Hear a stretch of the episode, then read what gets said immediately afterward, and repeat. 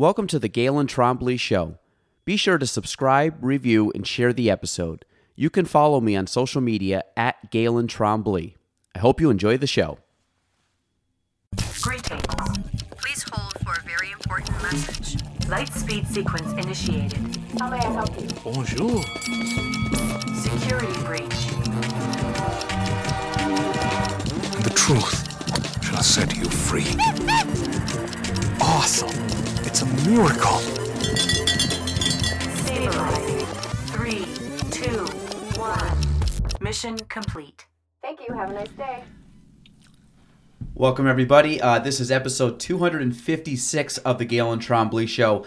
Um, I'm looking forward to this one because I've been trying to have um, a priest on for, I, I was just telling Father Ted here for a couple years now, and um, Father Ted is now the first priest that I've ever had as, as a guest on the show. And I grew up uh, Catholic, uh, went to church all my life. Um, you're actually the priest at my um, Sacred Heart, which is where I went for 18 years of, of uh, that I can remember. I, I think I got baptized a week into life, so I was a very young uh, ba- baptized baby. But um, so Father Ted, for people that and Father Ted Crosby, full name, right. but Father Ted, for people that do not know who you are, how'd you get here? Give us give us the background. Well, um, I'm the, um, the pastor of Sacred Heart Church in Chazy and of St. Joseph's Church uh, in West Chazy. And I've been assigned to these two churches now for it'll eight years in June. Um, previously, I was in Lyon Mountain uh, for almost 10 years, in Ellenburg the same time. And then I was ordained, in, I should go back to the beginning probably. Uh, I was ordained in the year, in August of 2000 with Bishop Barbarito. Yep. and um, and I was I spent four years in Watertown, a year and a half in Lowville and their environs, and then um, a year in Malone, and then I went to Lyon Mountain as pastor there for nine and a half years. Ellenburg, I picked up Ellenburg after. Uh, after about a year, I was in Lyon Mountain, so I was there about uh, about eight eight and a half years or so, almost uh, eight and a half years or so, and then I, like I said, I've been here in Chazy, West Chazy, since uh, June of uh, 2016. So I want to go. I want to go back. You're from Phelps, New York. That's right. And so Phelps, I'm looking on the map now. I, I was not aware of where it was, but it's down by Canandaigua. Yep, Finger Lakes, Finger Lakes area. Yep. So are you? Um, and how, I should say, how long did you live in uh, Phelps? Well, I was in Phelps. Well, my um, I was um, I, I was born in 70, 1970. Um, I grew up in Phelps, and basically I lived there until I went off to school. Okay. And when you were a child, I mean, at what point did you decide that you wanted to become a priest?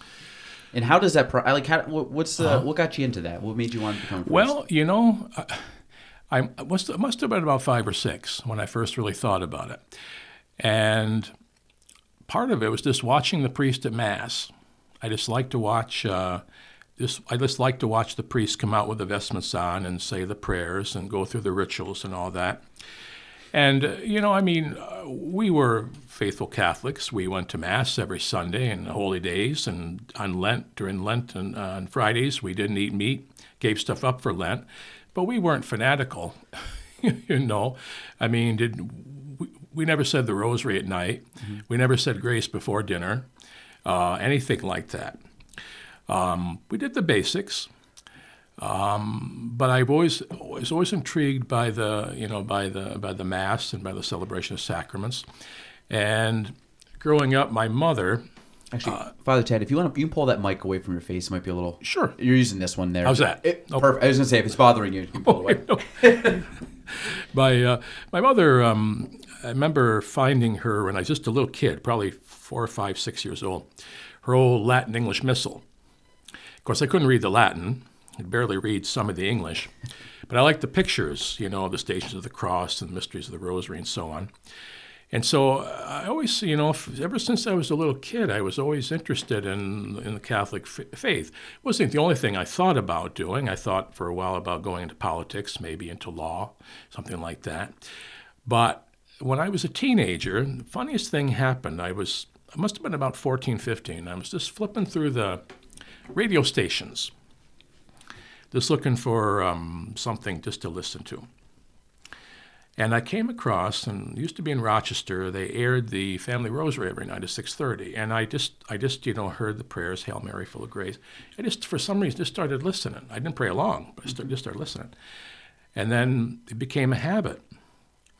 And on every night, I'd say, I, I turn on the radio, listen to the rosary, and then finally began to say it on my own. Then all these thoughts about going into the seminary came back, about going into the priesthood. So I ended up at Wadhams Hall uh, in, in Ogdensburg, and then I was there for a couple years. I took a little detour. Was this after high school? th- This after high school, Okay. yeah. And um, I took a little detour because I wasn't sure if I wanted to become a diocesan priest or a religious order priest. Um, one of my uh, favorite saintly authors was St. Alphonsus Liguori. He was an Italian uh, Redemptorist who lived in, about, well, let's see, I think he died 1787. And he was a prolific writer. Uh, actually, I think uh, Shakespeare is the closest competitor that he's got to the number of book of you know published uh, editions that his writings have been published. And he wrote about a whole bunch of different subjects, mostly devotional subjects like the Sacred Heart or the Blessed Mother and whatever. And uh, what I liked about Alphonsus was uh, how it was it was very soundly based on good theology and, and the scriptures, but there is a very strong there's a passionate emotional side to it. Now, he, of course, he was he was Italian, he was Spanish, so he had that Mediterranean temperament, and uh, and this came out in his writings. I mean, he was just a passionate man, I suspect, and you know, just reading him, you can't help but fall in love with God. Uh, especially in the ways that God, as Alphonsus explains it, uh, describes the ways that the ways God is speaks about the ways that God has loved us. You know, first of all, in the work of creation. Uh, you know, God put us in this beautiful world, this beautiful universe. He didn't have to do that. He made everything beautiful. He made the world we live in beautiful. He put us in beautiful surroundings. Um, and Franciscan St. Bonaventure used to say that really creation is the first Bible. Uh, that really, if you look at creation, uh, you can really come to believe, you know, you can come to believe in God just by thinking about, just by looking around everything that God has made, how beautiful it is, how well ordered it is, you know. Well, anyway, Alphonsus said creation is one of the ways that God shows his love for us. Then, of course, most of all, the person of Jesus. And Jesus, in particular, shows his love for us in, in, four, in four distinct ways. First of all, coming to us as a baby the first Christmas, you know, Christmas Eve baby yourself. You can appreciate that, Yeah. you know. Um, that God chose to come into the world as a little one because God didn't want to be f- uh, feared, He wanted to be loved. And, you know, being a dad yourself, you know, nobody's intimidated by a baby. Everybody's drawn to a baby. Uh, you know, you see the most stoical, sober minded, serious person. They're handed a baby and they just turn into a pile of goo. you know, they're, they're, they're drawn to a little one. Nobody's afraid or put off by a baby. And this is why God became a little one at the first Christmas. So that we'd be drawn, we see his littleness, his tenderness, and be drawn to him in love. The second uh, means that God shows his love for us in Jesus is the cross. You know, that, that that little baby would grow up, he'd have to leave his mother's arms and leave the warmth of the silent night of the little town of Bethlehem and become a man. And, you know, we come into the world to live. He came into the world to die. So that Jesus' destiny really was Good Friday when Jesus, even though he was innocent, took upon himself our sins. He loved us that much that he took upon himself our sins and was willing to die. And the thing about the cross that Alphonsus points out is that, you know, for our salvation, uh, Jesus didn't have to suffer that miserable death. He could have stubbed his toe. He could have had a paper cut. He could have had an, you know, a hangnail. That would have been more enough to save the world over and over again. But God wanted to prove His love for us, and that, so, and that by embracing that awful you know, the passion, the the death he went through, you know, that which I think most of us don't appreciate until we've seen Mel Gibson's Passion of the Christ. I think that's so. I think that's um, I think that's not so much a movie, but really a two-hour prayer, meditation on the Passion of Christ, and on the love of Christ, not just on what he suffered and how he suffered, but why. Why did he suffer like that? To prove his love for us beyond all doubt. Course, the third great proof is the Holy Eucharist. We celebrate it every Mass.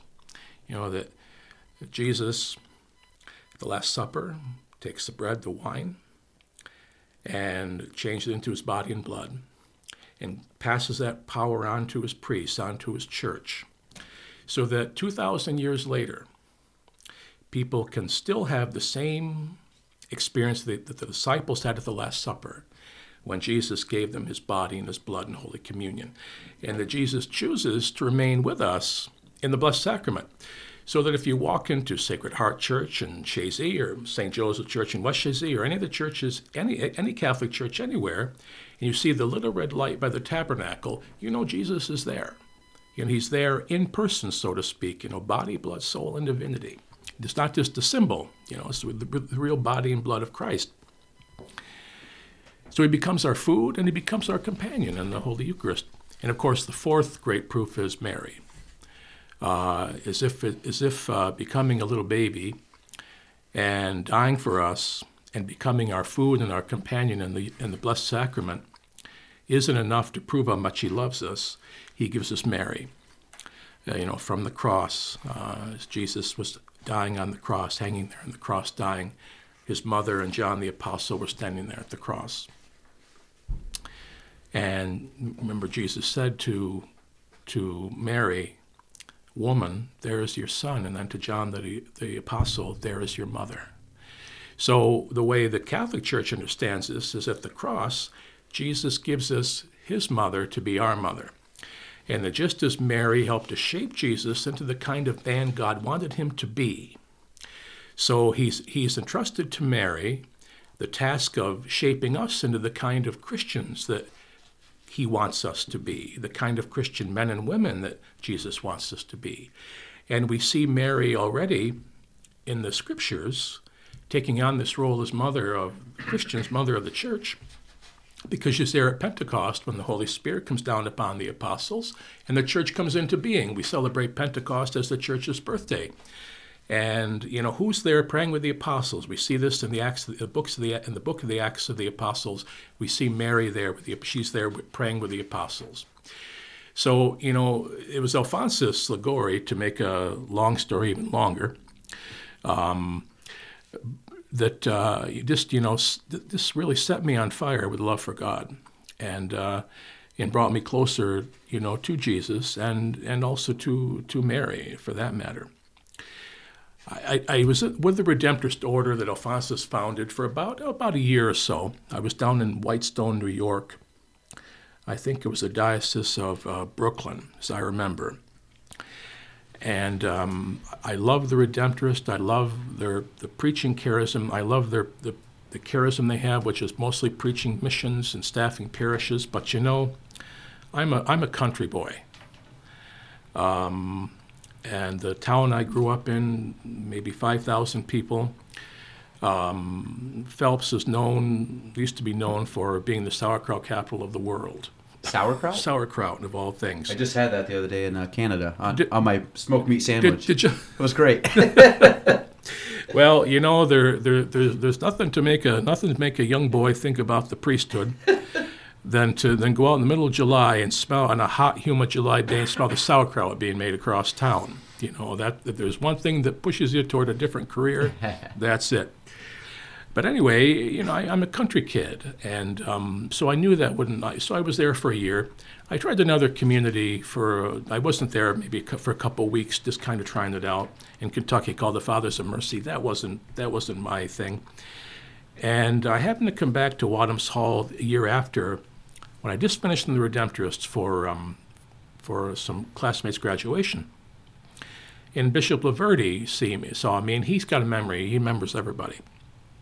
And he knew me, he remembered me by name. I wasn't one of his seminarians, technically. I happened to be at Wadham Hall, but I didn't, I didn't belong to the, to the Ogdensburg Diocese.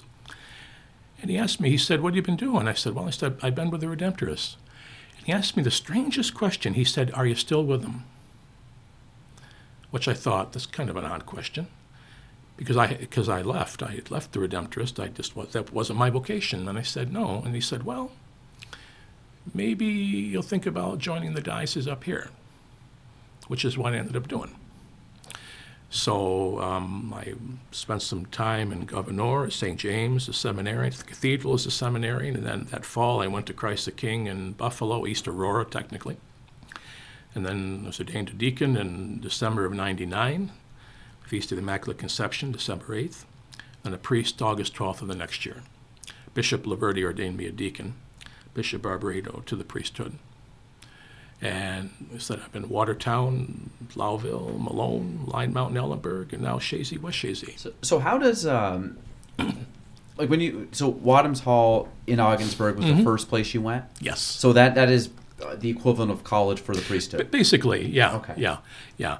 Um, you know, some, uh, uh, and the, of course, it's, it's closed now. It's no longer a seminary college. Now they basically use it use it as kind of a multi-purpose building, but they use it for retreats and things like that. So it's it's still it's still in use, thank God. But um, that, um, but it was, um, and the, the good thing about that about Wadhams Hall was was that we had um, we had men who were there from not just our diocese, but also Buffalo diocese, some, some of the Canadian dioceses. So you get to meet a good cross section of guys, you know, from around the state and even outside the country too, for that matter. So it was good. How many uh, like in, in your cl- or they go by classes Yes. per so Yeah. the um going to Wadhams how many um other I guess would you consider yourself students at the time?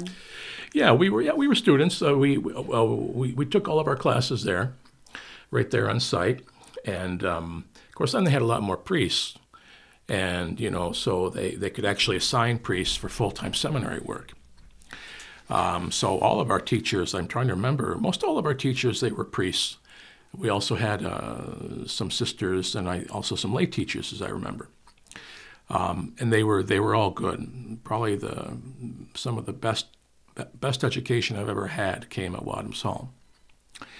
Um, and of course, the good thing about that is um, a lot of the priests that were our teachers there, you know, now they're my you know brother priests in ministry too, you know. So it's kind of like you come full circle almost. You know? So um when you get or, or how many was was there total when you went in? Well, now in my now I can't remember the total number of students from you know from the first year to the to the fourth year. Um, it seemed like there was maybe 17 when I graduated. Now, um, in my class, I was a, considered a pre-theologian, so there were two. There were two of us. Um, well, actually, there were four who graduated that year, and I think two of us were were pre-theologians, but there were four in my class anyway. and when you say pre-theologians, what's what's the what's that referencing? Well, meaning that uh, once you're, once you're done with pre-theology, you go right into the major seminary. Major seminary is where you get your master's. Okay. So um, when I went to Christ the King, I got my my MDiv, my Master's of Divinity there. And, and that is required to become a priest. You have to go through all the way through Yeah, the masters. Yeah, you've got to have uh, you have to have at least uh, now. My understanding is now is you have to have um, a, a college degree, um, and then you uh, then you get your master's on top of that. It used to be in the old days before you know before the changes in the '60s. Um, you had to have uh, basically your your undergraduate degree was in was in philosophy. The idea being that you know if you that, that uh, to do theology you have to learn how to think and how to think logically, because really you know what we believe as Catholics as Christians isn't just based on you know stuff we pull out of the air. Um, you know one of the something that I don't think is often understood about about the Christian religion is that you know it's not just based on faith; it's also based on reason. That, uh, like I said a moment ago about creation, you know, I mean, a, a person can look at creation, and if they're thinking logically, they have to start thinking, well, how did this get here? I mean, and, you know, you think about, I remember reading something like, think about the human eye. Now, I'm not saying I don't believe in evolution, but uh, but I do believe that you know that God guided the process of evolution. You know, I just I just don't I just don't believe that everything got here by some accident. It's the same equivalent as you know the old example of you put a monkey in front of a typewriter and he bangs on the keys and out comes the works of Shakespeare. Mm-hmm. You- it's about as sensible as that. I mean, you look at the beauty, the order of nature, of creation, and you know how, you know, think like the Earth, for example. The Earth is just the right distance from the sun for life to thrive. If it was a little closer, eh, life couldn't survive. A little further away, it couldn't survive. But you know, but the Earth is just the right distance away from the sun, so human life can, you know, so life can thrive on this, on this, you know, on our planet. Like, but like the human eye, like us, I mean, this, you know, the intric- intricacies of it. I've had eye, you know, eye surgeries and so on, and I'm always amazed by that. Um, just, you know, uh, how could how could such a delicate thing as the human eye, and yet something so complicated, how could it just come into being by itself? There, there had to be some, some creator, some intelligent and wise creator. And looking at creation, the beauty of it, he also has to be beautiful. But, you know, how could we, how could this, all of this get here without someone intelligent and wise and good and beautiful himself guiding it into existence. See? So, you know, so that was Thomas Aquinas, St. Thomas Aquinas' idea, you know, that you can use your reason and realize there's a God. Now, but the gray matter can only tell us so much. So uh, this is where faith takes over. Faith allows us to see the whole picture. So by reason, I mean I can't I can't know that you know that uh, that that- there that there are three persons in one God, the Trinity. I can't know that by reason. That's something that we need faith. You know, God has to God has to turn the light on, so to speak, so we can see the full picture. Um, and so. You know, so the, you know this this is uh, so we study philosophy because we you know we, we have to we have to we have to be able to think logically because you know once again you know our catholic faith our christian faith is based on obviously on faith on god's revelation but also on human reason. You know that, that faith you know that uh, faith and reason go hand in hand together. That that's always uh, you know again I, I grew up you know with uh, Catholic and you go to church and you, you know you learn everything. And I think at the when I was younger I think a lot of it is um, is tough to grasp as a kid. Yes, and I think yes. I think one of the things you know the homilies and and you know me now as a 30 something year old versus a 13 year old way different concept and I Mm-hmm. Sure. um, and I think that was something that I always I never picked up as a child Mm-hmm. I think um, but as I've gotten older and you start looking at the faith, you start looking at um, like what do you say, cr- creation or evolution or afterlife or not afterlife Right. and all these things. And I think a lot of it, especially because I, I like, um, you know, I like like you said, I like like uh, you know, or what was the term you used? Uh, like psycho or not psychology, but like philosophy. I like you know theology. I, like I like learning about that stuff, and I think there is a lot to it where. I think there's more interconnectedness than I think it's not black and white. I think right. there's, and as I've gotten older, the same thing. I'm like, I do believe in, you know, the science and the evolution, but I also believe that there's got to be something, um, especially when you start. And I, I, I want to save this for another discussion later in the podcast, but when you start talking about like life after death, and you hear these accounts of, you know, whether like a, medium, like speaking to someone on the other side, or people that have gone to the point where they're basically, you know, you hear the stories of people that like kind of basically died and came back, and you hear um, you know what they account or what they're recounting and um, you know there, there's something to be said by it. And like you said it's like the light's not turned on so we don't see the full picture. Um, but I, I do think there's more more involved and i think a lot of and whether you're religious or not i think everybody's trying to find some type of reason for a lot of things in life. And people obviously have different ways of going about it. The way i've looked at it and i try to be like you said kind of logical is a lot of people have different variations of what they think but there's a lot of interconnectedness in how people talk and how they explain it. And i think a lot of it is not saying like you say you know, if God created everything, and someone's like, well, that's not. How can you say that it's not scientifically proven? But you can also point at a lot of things that currently there's still like undefined answers for them. And not to say that we couldn't figure something out down the road, which we've obviously know more now than we ever have. In, in but I do think there's a level of, like you said, you may never know because maybe you're not supposed to know, and maybe there is a level of you will know in time. And I think that's something that has kind of fascinated me, fascinated me more over the last handful of years. Um, the idea of, you know, us now as you know living you know, in, in the figures that we, you know, my body, you know, you live in your body and the world and what we see as, as surroundings. But, you know, heart, excuse me, like, let's say we're on Earth for 80 to 100 years. Well, that's a blink of an eye in the, in the form of, of the world or, or universe or whatever, and, or history. So then you look at it as, is, do things continue on? And if, you know, you hear the scientific, evidence as, you know, everybody you know eventually dies and your body breaks down and your energy from your body actually goes back into the earth so the, the idea is that we still have we have you know uh, you know matter inside of us that is 13 billion years old and so if you look at that and you're like okay if that's the case you know we aren't any more special than 100 years ago or 1000 years ago you're still an organism living on this planet that I do think that even though we have no memory of that, who's to say is when we go down and there's some type of afterlife that you might just, you know, whether you do, there's a heaven and a hell, but maybe you go into it and then you are reborn as something different, or you kind of keep the world going. Um, so I've, I've th- these are all thoughts that I've had. Is like if you die, are you then, you know, reborn in some other capacity? Or maybe a mixture. Some of me merges with some of you, merges with someone else, and we make a new human or whatever but I do think that there's this cycle cycle that keeps um, playing over and over throughout history, and now and I think a lot of that has to do with, and it could just be scientific. It could be that there is you know um, a faith that comp- component of it, but I think a lot of it is more interconnected than I think we can grasp currently as as humans.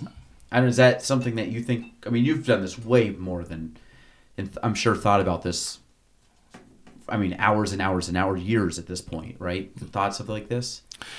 Yeah, I mean, you know, you.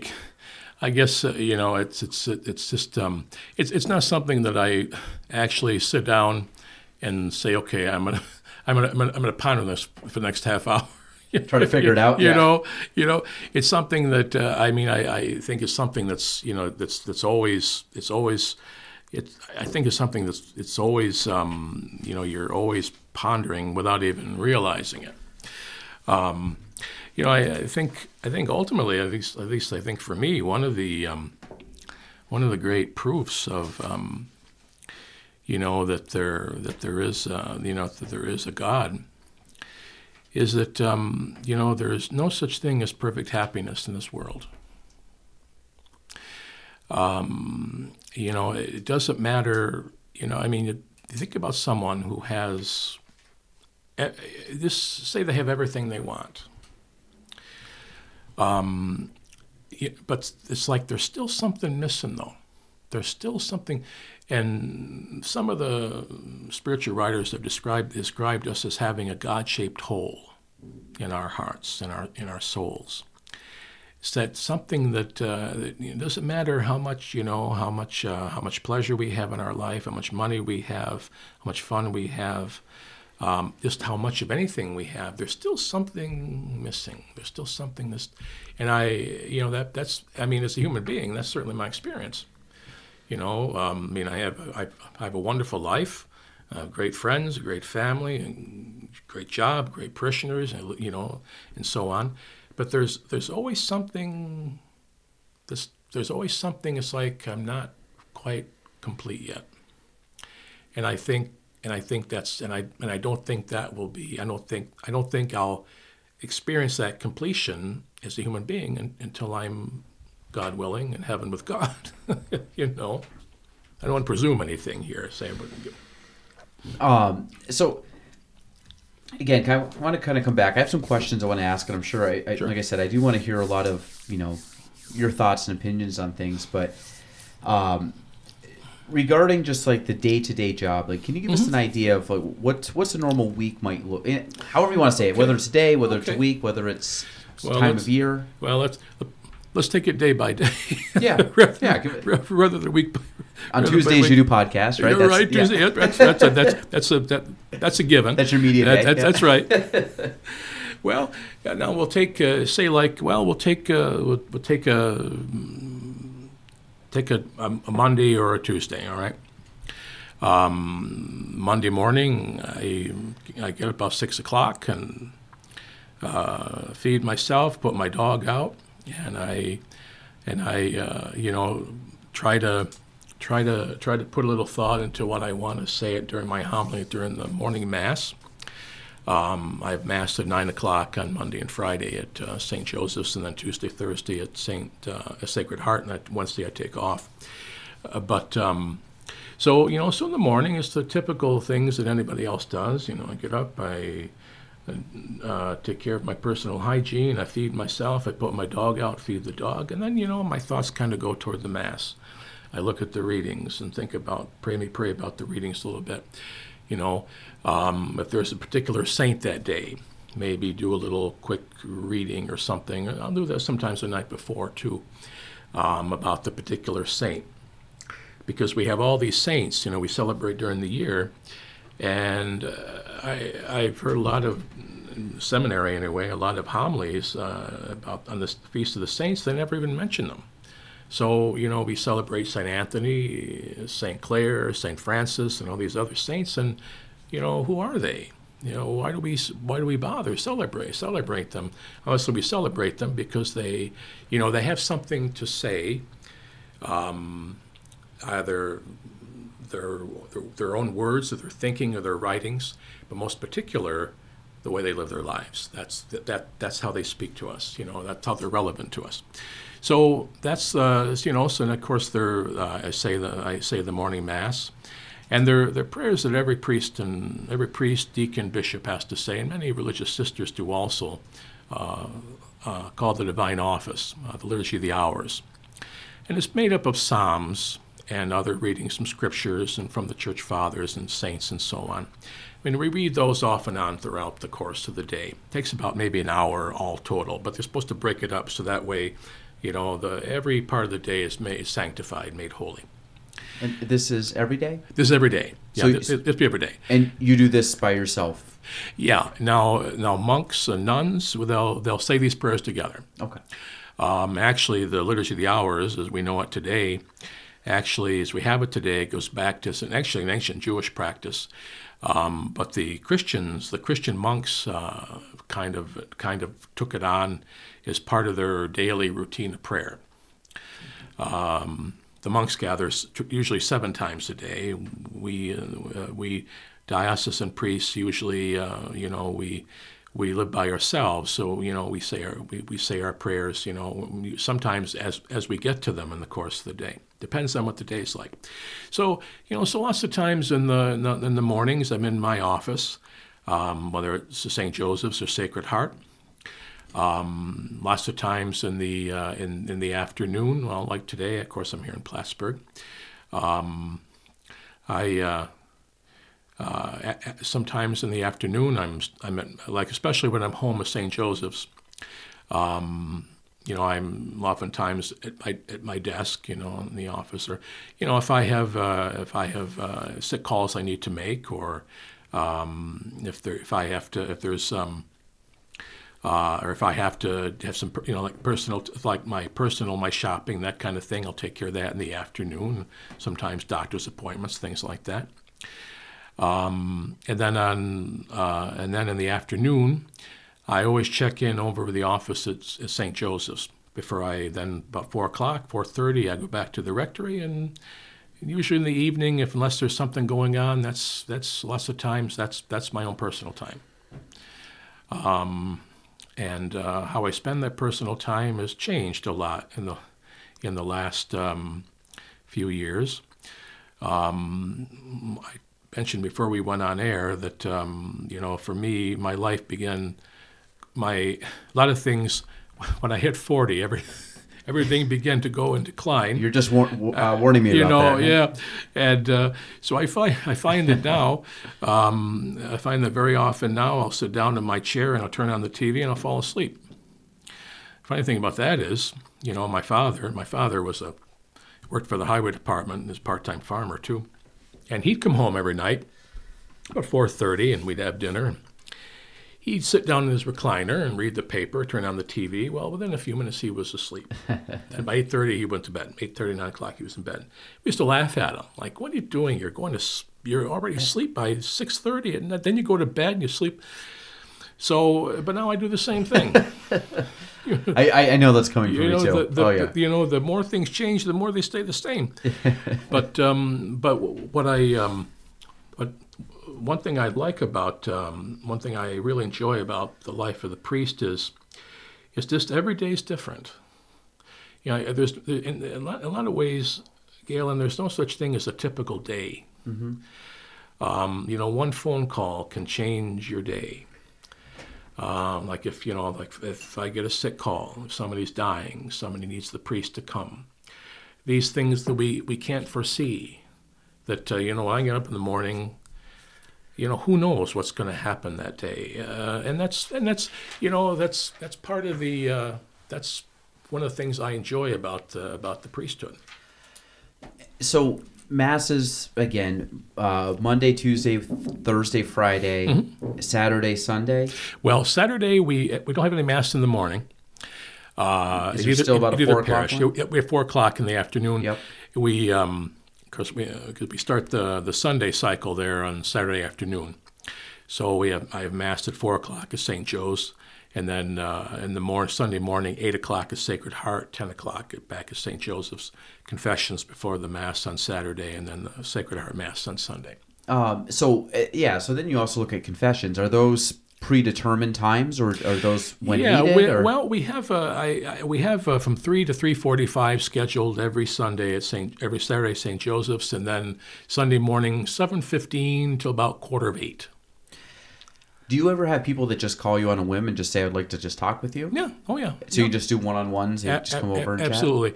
And you know, and, and I always tell people, and I think it's in our bulletin too, that um, like with confession, I mean, you know, it's, scheduled hours, but basically any time on request. So if somebody show, I mean, uh, somebody shows up at the door and they want to go to confession, they get this a lot at Easter time, Christmas time, you know. Um, absolutely, unless I'm running off to a funeral or a sick call or I have to be someplace. Ordinarily, nine times out of ten, you know, I'm free for their confession, or it's, or if they just want to come talk. Um, so, I, yeah, I got a lot. So if you, I, well, let's yeah, let's take the day to day. So and a lot of it's filled in funerals, weddings, baptisms. Those just kind of fill in afternoons, mornings, depending on what's available. Yeah, most of our, well, of course, most of our baptisms and our weddings will, will take place on a weekend. So Saturdays, you know, are wedding days. Usually, for the usually people like to get married on Saturday, like Saturday early afternoon, late morning. Baptisms usually we do those after ma- after one of the Sunday masses. Um, and then funerals kind of fit in. Funerals, kind of, you know, what, whatever, you know. Um, usually, that's of course that's something you never plan for. Um, but usually those are on. We usually, you know, we do those. We we're not permitted to do funerals on Sunday. Um, but uh, pretty much any time Monday through Saturday, we, we could we could have a we could have a funeral. Uh, now regarding um, studying, so obviously you know the the Bible. Bible's you know Hmm. old, an old old book at this point and been around many years. Um, how often are you reading the Bible? How often are you studying the Bible? How often are you you know trying to? I guess like what do you do for? I don't know. Do you guys have like continuing education? Is it more of you know, like I said, just kind of studying and just trying to understand everything, you know, at a deeper Well, level? Well, you know, I, I think um, now that we have, every year in the um, we the, all the priests of diocese get together, and as part of our continuing ed, they they have a speaker come in. We'll get together, you know, for three four days. Um, Lake Placid used to be they'll use Lake Placid. Sometimes they go to Wadhams Hall, and they'll have a speaker come in and talk about different things. Um, sometimes it's about the scriptures, sometimes about the spirituality of the uh, of the priest. um, sometimes about the liturgy or maybe a particular moral issue, you know, that's current, that's currently being discussed. Um, but a lot of it, a lot of, a lot of that is left to our own, you know, our own, you know, Interpretation? uh, interpretation, to our own. Well, I guess you know our, I guess our level of, of interest in continuing, you know, that education. Um, now myself, I'm, uh, I, you know, I, I don't, uh, I, I haven't picked up a theology textbook and probably want to say I've been ordained for 24 years in August, so 24 years. um, you know, but I, but I, you know, but I, I still keep up, you know, with um, Catholic newspapers and periodicals and spiritual works and things like that.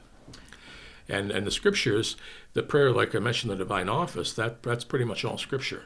It's all psalms and Bible readings, and of course in the mass we get the you know the, the daily mass readings too. Do you read through the Bible just like cover to cover as you I've would? you know I've I I've tried it and I I've never gotten any any any further than the book of Numbers. And if you've read the book of Numbers, you know why. because uh, basically that's what it is. It's uh, you know it's uh, it's all of the it's many of the little um, the little rules of the law of Moses, and it gets you know it's very very just I mean Genesis is fascinating, Exodus is fascinating, but then you get into like I say, get into Numbers, which is you know all the legal stuff, and that's not quite as and there's you know there that's um, and it's harder to apply a lot of that you know to our to our daily life. Um, but I've never actually sat down to read the scriptures cover to cover. Even in school? Or? E- even in school, we, uh, I mean, we, we read it. Uh, I mean, we, you know, we, we, we read most of the books of the scriptures. You know, so um, first we had the Old Testament, and then then as further along we got, then we went to the New Testament. So the Old, New Testament we read that in its entirety, which is which which isn't which isn't that difficult. Um, because it's very fam- it's familiar to us, you know, the story of Jesus and the early church and so on, and Paul's St. Paul's writings. But the the Old Testament, um, you know, we're all familiar with Moses, and I mean, obviously Adam and Eve, and Abraham, and uh, Noah, and uh, King David, and Solomon, and the judges, and so on, and the prophets like Isaiah. But there, are, but there's a lot, you know, a lot in the Old Testament that you know, probably never. I mean, we don't read it at mass. We don't read it in the in the in the liturgy of the hours. So, unless you actually are committed to reading the entire Bible, um, cover to cover, um, you may never you may never actually read it. So, and I, I'm I'm reading some, I guess, stats here on the Bible. I say stats, just some information on it. So, there's 23,145 verses in the Old Testament and 7,900 in the New. So the Old is significantly longer. Yes. Um, 26 verses per chapter, 471 verses per book. Um, how many books are there in a in the Bible? Let's say let's say the New Testament, Let's see. Now, the New Testament, I believe there are 27. and we could consider those roughly like chapters of the book. Well, that well there'd be there'd be 27 diff- different books. Although, so like you got the four Gospels, Okay. Matthew, Mark, Luke, and John, and the Acts of the Apostles, and um, basically, you know, the Gospels, you know, the life of Jesus, death and death and resurrection teachings te- teachings of Jesus, Acts of the Apostles, you know, roughly the first 25 years of the early church after the resurrection. And then, but most of the New Testament is, is letters that Paul wrote, St. Paul wrote to different churches. So, like, you know, his letter to the Romans, he wrote to the Christians of Rome, or uh, the Corinthians, the church in the two book letters to the Corinthians, to the church in Corinth in Greece, or the, um, you know, the letter to the Ephesians, to the, you know, Ephesus, which is in modern day Turkey. And of course, there are some other uh, letters in there, also by uh, three by John the Apostle, two by Peter the Apostle, and one by Jude. Also, um, and of course, the last book is the uh, uh, the Book of Revelation, which is in kind of a class by itself. Um, that that's that's the most probably the most mysterious book of the the entire New Testament, if not the entire Bible. And I remember I was first talking about going to the priesthood when I was a teenager, talking to my parish priest back home. He told me, he said, every day, every day, he said, read your Bible, but he said, don't read the book of Revelation because you'll end up starting your own religion. because it, it's so it's so mysterious and it's so and it's so there's so much symbolic language and so much you know this is where we get uh, you know uh, Oh, it's- and it's the final you know book. it's the last book of the Bible. So the, the, this this is where you know the um, the six six six comes from. And you know and the and the beasts. Um, and you know the um, you know a lot, lot of the apocalyptic images you know, we associate with the end times you know So, so the the Bible. So right now, if you were to say just which Bible is the one that would probably be the one that you would recommend for people to look if they want to read it, if they wanted to study it, would it be the New Testament? I would definitely start with the New Testament Okay. Um, I, and I would uh, I'd start with the I'd start with the Gospel of Luke Okay. um, not just because that's my favorite gospel, but also because um, Luke's got a lot of Jesus' stories that are, you know, that are familiar. You know, we think about, you know, a lot of our terminology, a lot of our terminal, the terminology that we use, a lot of language that we use comes right from the Bible. You know, so we all know what we're, we all know what someone's talking about when they when someone says he's a good Samaritan. We know that refers to the story Jesus tells in the Gospel of Luke about the Good Samaritan, you know, who rescues, you know, the man who was beaten up by robbers on the way from Jericho or Jerusalem to Jericho. We talk about, you know, the prodigal son, you know, the prodigal son of the family, you know, the, the one who's gone wayward, you know, left the fold, left the faith, whatever. And uh, of course, that comes right from the story, the, the parable of the prodigal son. You know, the younger son who asked his father when he's told the father's still living, "Give me my share of the inheritance." And he goes off and he blows it on wine women's song. Then he comes crawling back because he's hungry, and the father runs out to meet him and welcome him home. You know, the father doesn't make him crawl back and say, "Daddy, I'm sorry." The father runs out to meet him, throws his arms around him, and throws a dinner party for him. You know, so you know, so a lot of our terminology that we just, you know, the this the, the you know the, the the the expressions that we use they come right from the scriptures, um, and I don't think you can really understand, for that matter, Western civilization without knowing something about the Bible or, about Christianity. But I, but going back to the Bible, I would I'd start with the Gospel of Luke because I think that one because it's got so many of those wonderful stories in it that Jesus tells. And it also has, I mean, it begins with something familiar the story of the first Christmas. You know, we all know about the stable and the manger and the shepherds. And you find this in the Gospel of Luke. And, you know, most people, whether they're, um, whether they're Christians or not, can tell you, can, you know, can probably tell you Jesus was born in a stable. And maybe even there were shepherds that showed up that night. This is all in the Gospel of Luke. Um, but uh, you know, to start with, to start with the Gospel of Luke, and then you know, then maybe then maybe read the other the other three Gospels too. But I, I'd start with the Gospels, but start with Luke. Um, and then you know, then go on to the Acts of the Apostles, and just just to see you know how the apostles took the message of Jesus, took the gospel into the into the whole world. You know, from you know having you know, 12 men. And if you look at the apostles and the gospels, you know, one thing that, that to me sh- proves the authenticity uh, that, uh, you know, of the gospel message, of the gospel, that Jesus is, you know, that the gospels are, are the real thing, is that the apostles, you know, the gospels rather, they don't try to whitewash the apostles' faults. If the apostles were writing these narratives on their own, they would never, Peter would never have allowed to be put into in, in writing that on the night that Jesus was betrayed, he three times said, I don't even know the man. Now, this was Peter, the rock of the church. Upon his, upon his faith, Jesus tells Peter in the Gospel of Matthew, You are Peter. Upon this rock, the rock of your faith, I will build my church. I will build my people. Now, if this was all false, and Peter wanted to maintain his image as the rock.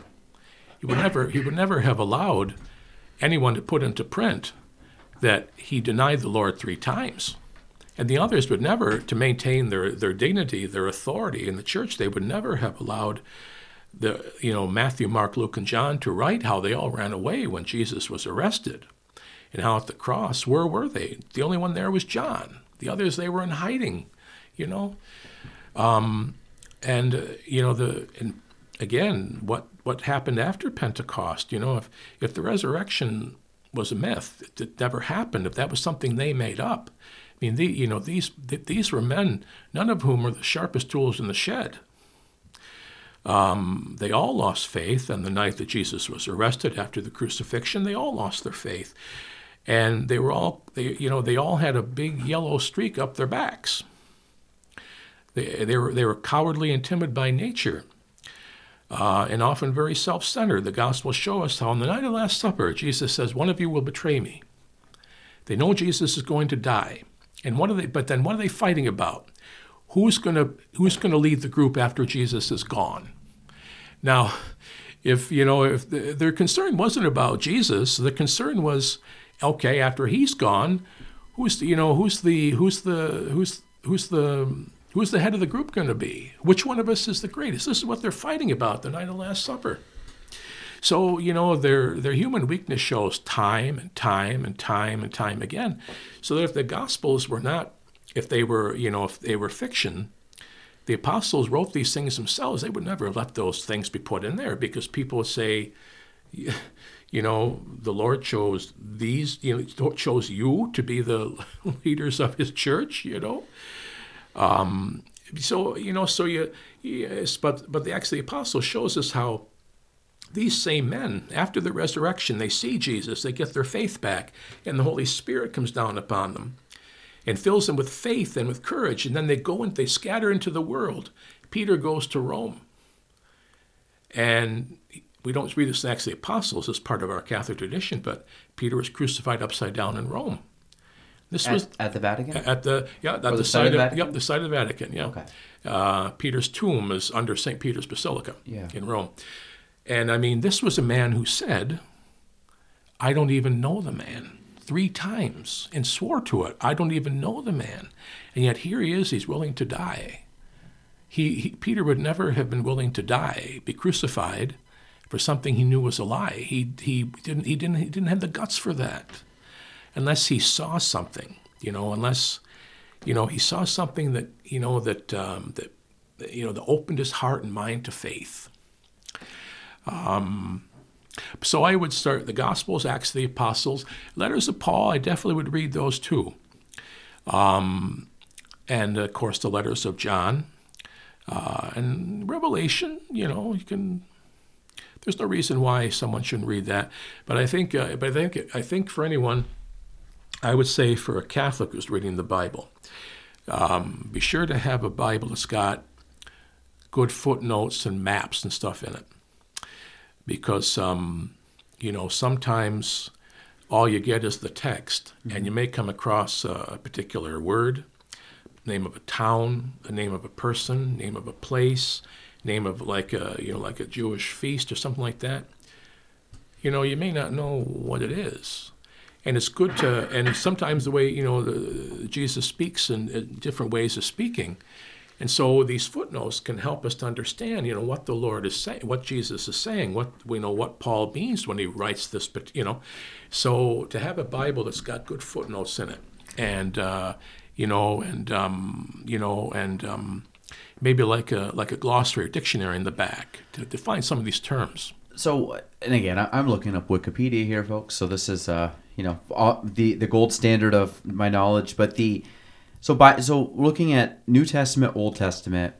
Um, so a couple questions following up on that. So the King James King James version of the Bible, how is that different from Old and New Testament, or is it? Well, the the King James version um, has both the Old and the New Testament, but it's missing some of the books that say like you'd find in the Catholic Bible. Um, now there there are different uh, there are different uh, explanations that are given for why the uh, why why Martin Luther, the you know really the father of the Protestant Reformation, left some of the books out. Um, I won't get into that, but um, but the, but you know but our Protestant but Protestant folks some of the books that we as Catholics recognize as being divinely inspired as scriptural, they don't they don't see them. They they see them as as as holy, as worthwhile, but not as inspired by the Holy Spirit. And say like Genesis would be, or Matthew would be, or Mark would be, or like uh, Isaiah would be. So th- th- those books you just mentioned are not in King James. Right. You won't find them in the you won't find them in the King James Bible. So the Old Testament and New Testament are, t- are like the two s- standard Bibles of the Catholic Church. Right, and and also of the uh, also pretty uh, pretty much any uh, any Christian uh, uh, community is going to look to the Old New Testament as their um, you know as the um, as as their their their sacred texts. Now, the Old Testament and New Testament are any of the are, are any of them similar, or are they completely different? Well, the now of course the basically the, the Old Testament um, begins with the creation of, of Adam, and uh, you know starts starts sorry, Father Ted. Are That's the- a- these yeah. all these all in order? The correct? Because obviously Genesis is first. So I'm assuming yeah that's yeah that's the first I'm pretty sure those are the first Yeah, five: yeah. Exodus and Le- Yeah. Leviticus. So Leviticus. yeah, Exodus, Genesis, uh, right through Deuteronomy, those are called the the books of Moses. It, traditionally, it was said that Moses himself wrote those books. Now, scriptural scholars today would say he probably didn't, but um, but then again, they weren't there either. You know, so um, but Genesis would talk about the creation, and you find uh, you find Cain and Abel in there, and Noah, and then Abraham, Noah and the flood. Abraham, you know, the, basically the father of the Jewish, Christian, and Muslim faith. And then Abraham's son Isaac, and then Isaac's son Jacob. And then Ja- it's during, during Jacob's time that Jacob, you know, um, ends up, he and, his, he and his family, they end up in Egypt. They go there during a famine.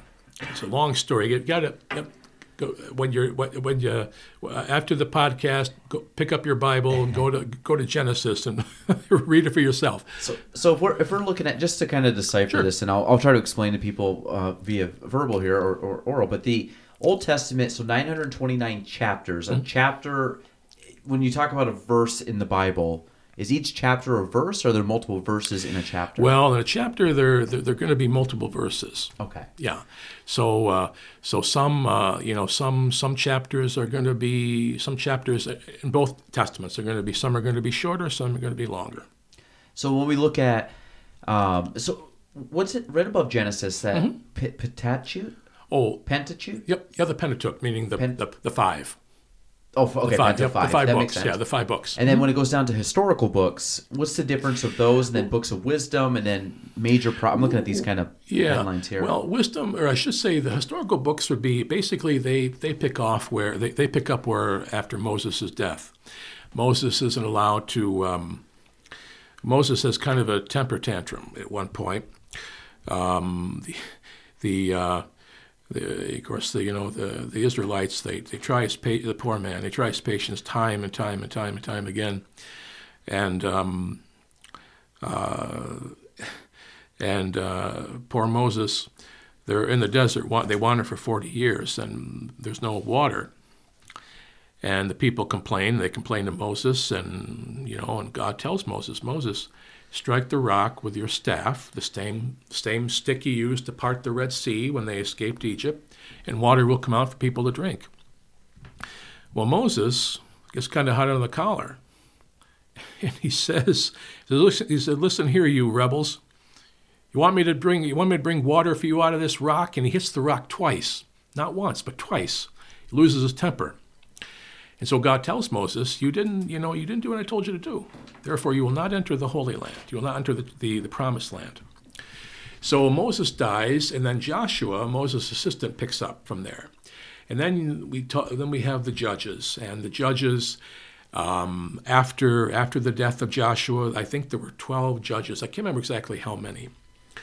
And then they weren't happy with judges, so they wanted a king like everybody else. Well, Saul becomes the king, but Saul displeases God, and so um, Saul or God chooses King David, most famous of all the kings, to be. And then after the death of David is his son Solomon.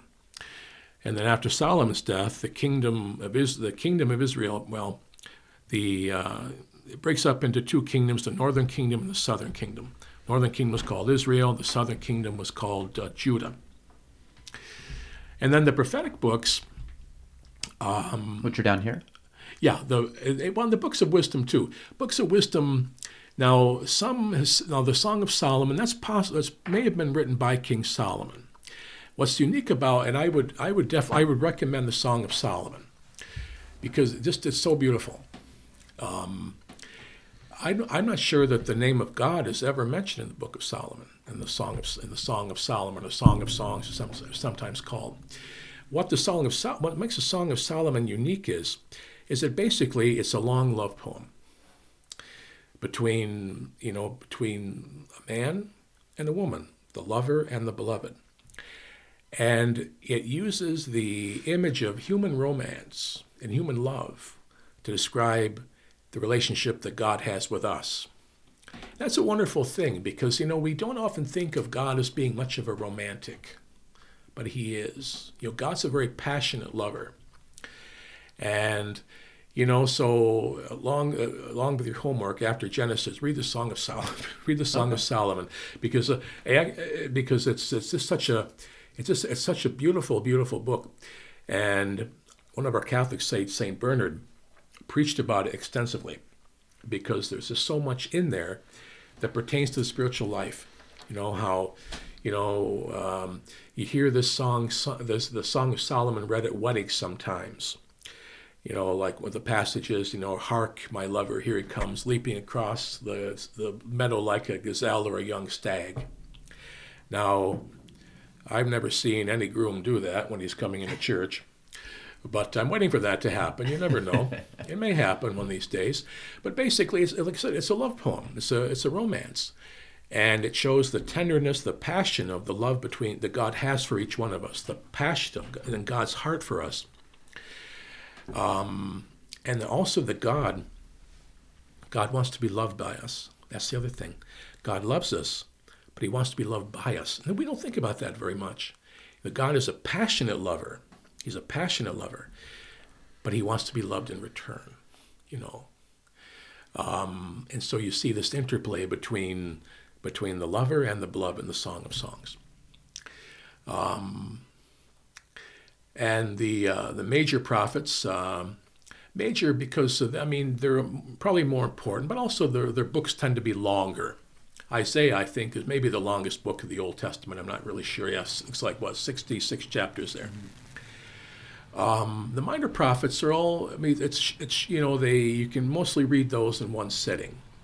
And of the list I see here, um, well, probably Jonah is the most famous.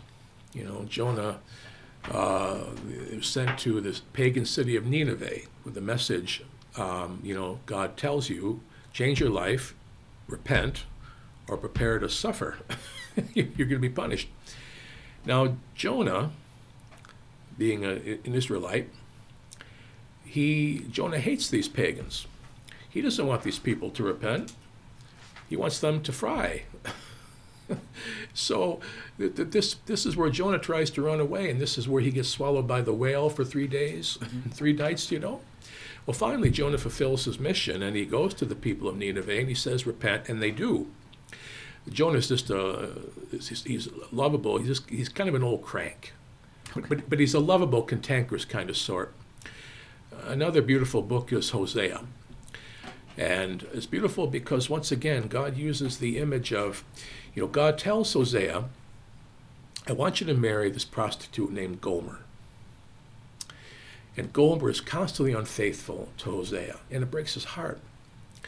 So that, but Hosea becomes a symbol of God, and Gomer mm. becomes a symbol of human beings. That even though we're unfaithful to God, God still loves us, and God is still madly in love with us. And, you know, we talk about the covenant in the Old Testament. You know, this agreements, this contract between God and people.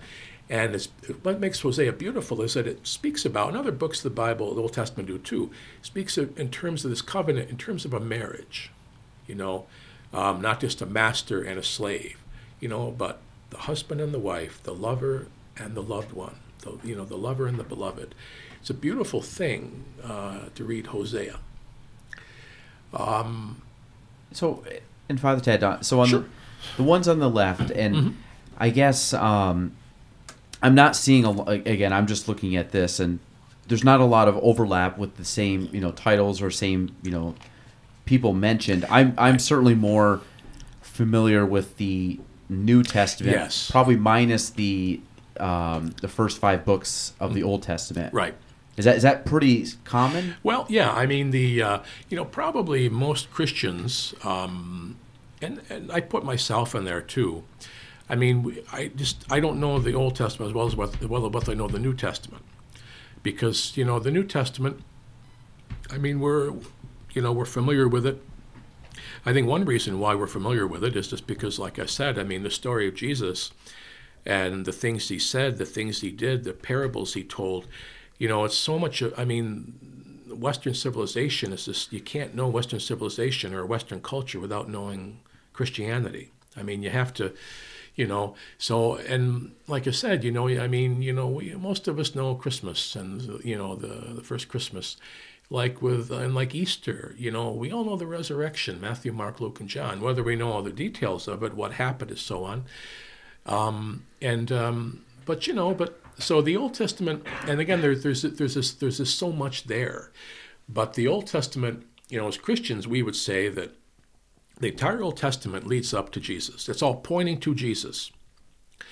So that uh, so that we even even you know Scripture scholars and the saints and the fathers of the church talk about what they call types. So you look at the Old Testament, characters of the Old Testament, and they would they might call say like they might call Moses a type of Jesus. In other words, Moses prefigures Jesus in some way. So for instance, what does Moses do? Moses goes up on the side of the mountain and gets the Ten Commandments. What does Jesus do in the New Testament, the Gospel of Matthew? He goes up on the mountainside and he gives the nine Beatitudes. Blessed are the poor in spirit. Blessed are the meek. Blessed are those who are persecuted. Blessed are the peacemakers. So it's like Jesus is the new Moses, you know. So we can look back at the Old Testament, the light of the New Testament, say, you know, this is, um, you know, th- this person prefigures Jesus. You know, like like in the case of King David, you know, the the first great king of Israel. You know, chosen. He was a shepherd. I'm just going to move this up. Sure. There you go. He was chosen to be a shepherd, you know. And, uh, you know, and what does Jesus call himself? I am the good shepherd. You know, Jesus, um, and, uh, you know, Jesus is the, uh, Jesus is the, that we call him the son of David, meaning he's the descendant of King David. His foster father, Joseph, was a descendant of David. And the prophecy was, was that the Messiah, the Savior that God promised, um, would be the, um, you know, would be a descendant of King David. So Jesus is, is the new David. In fact, in the New Testament, in this Gospels, lots of times you'll hear people call him Jesus, son of David. You know, that's their way of saying, you are the Messiah, you are the Savior, the one that God promised would save us.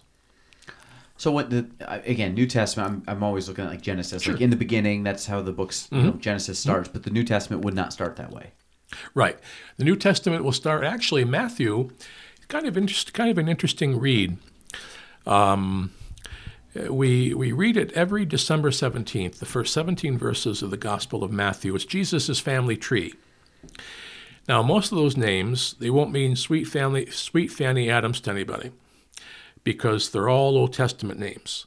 Some of the names you'll pick out, like obviously David's mentioned in there, Solomon's mentioned in there, some of the kings are mentioned in there. And the interesting thing about Jesus' family tree is that not all the people that are mentioned in his family tree are all that saintly. You know, it's that's one way one way that, you know, Jesus can relate to us because, you know, I think it's great that we read that reading just before Christmas because then, you know, we read that at the 17th of December. A week later, we're sitting down at Christmas dinner. We look around at our family members and think, boy, you know, our, my, my family is a collection of, of, of interesting people too. And Jesus' family was the same way, you know. And that's Matthew's way of reminding us that not just that Jesus is the son of David, the son of David, but also, you know, that Jesus is comfortable with sinners. Um, you know, Jesus is Jesus feels at home with you know with people who do bad things. Doesn't mean he likes the the bad things they do, but you know, look at Jesus' family tree. And um, interesting interesting thing about Jesus' family tree is that Matthew includes some women in there. Now, traditionally women have never been included in the man's family tree. For instance, um, let's see, let's like Tamar. Now Tamar, if I remember correctly, you find her in the book of Genesis. Tamar, I believe, she was a prostitute. And um, there's a whole story in there how she somehow I, I don't I, I, I don't I don't want to go into it because I I, I, I don't want to I don't want to get it wrong, but uh, Rahab too Rahab was a prostitute, um, and then um, the she's not mentioned by name but also uh, King David's the mother of King Solomon she's not mentioned not called by her name Bathsheba, but you remember that King David and Bathsheba conceived Solomon out of wedlock. you know, so And where's King? So is King David on this? well he sh- he should See be Solomon. Yeah, there's line Sol- Matthew. So he would be uh, he should be yeah. Yep, yep, yep, yep, there's David right there. Oh, right here, Yeah, there's okay. David right there. Yeah, and that that's the beginning of the uh, of the uh, uh, the Davidic line that leads right to Jesus. So Adam, this is Adam and Eve. Right. That'd be that Adam. So yeah, so so basically, you know, you got the gospel. You have, there are two different genealogies here. The uh, the, uh, the the this one, Luke's Luke's gospel begins with um, begins with Joseph's fa- uh, father, whom he calls Nathan. It goes on back through the through the tree. He but he traces Jesus' family tree back to God, or back to Adam, and to, back to Adam. He So says, is, is every person on here a different uh, generation, or is it like a- Well, well, so we, we, we think that probably um, it, we think that probably it was like uh, it was it was it was edited because Matthew um, because the way Matthew has his has his genealogy there are three sets of fourteen generations from from uh, like I think he starts with Abraham to David David to um, I can't remember who the who the, the second point is, and then then then the third point to G, oh, oh to the exile in Babylon, and then to Jesus. Luke, of course, like I said, he's he goes backward from jo, from Jesus back to Adam. Um, so we we kind of figure that Luke, that Matthew rather kind of you know maybe edited his genealogy just so that way you've got three sets of fourteen. So what would have happened right here? It looks like line of Matthew is broken. Line of Mary, line of Luke turns into line of Mary. Let me see here. Let me see if I can. Oh, oh yeah.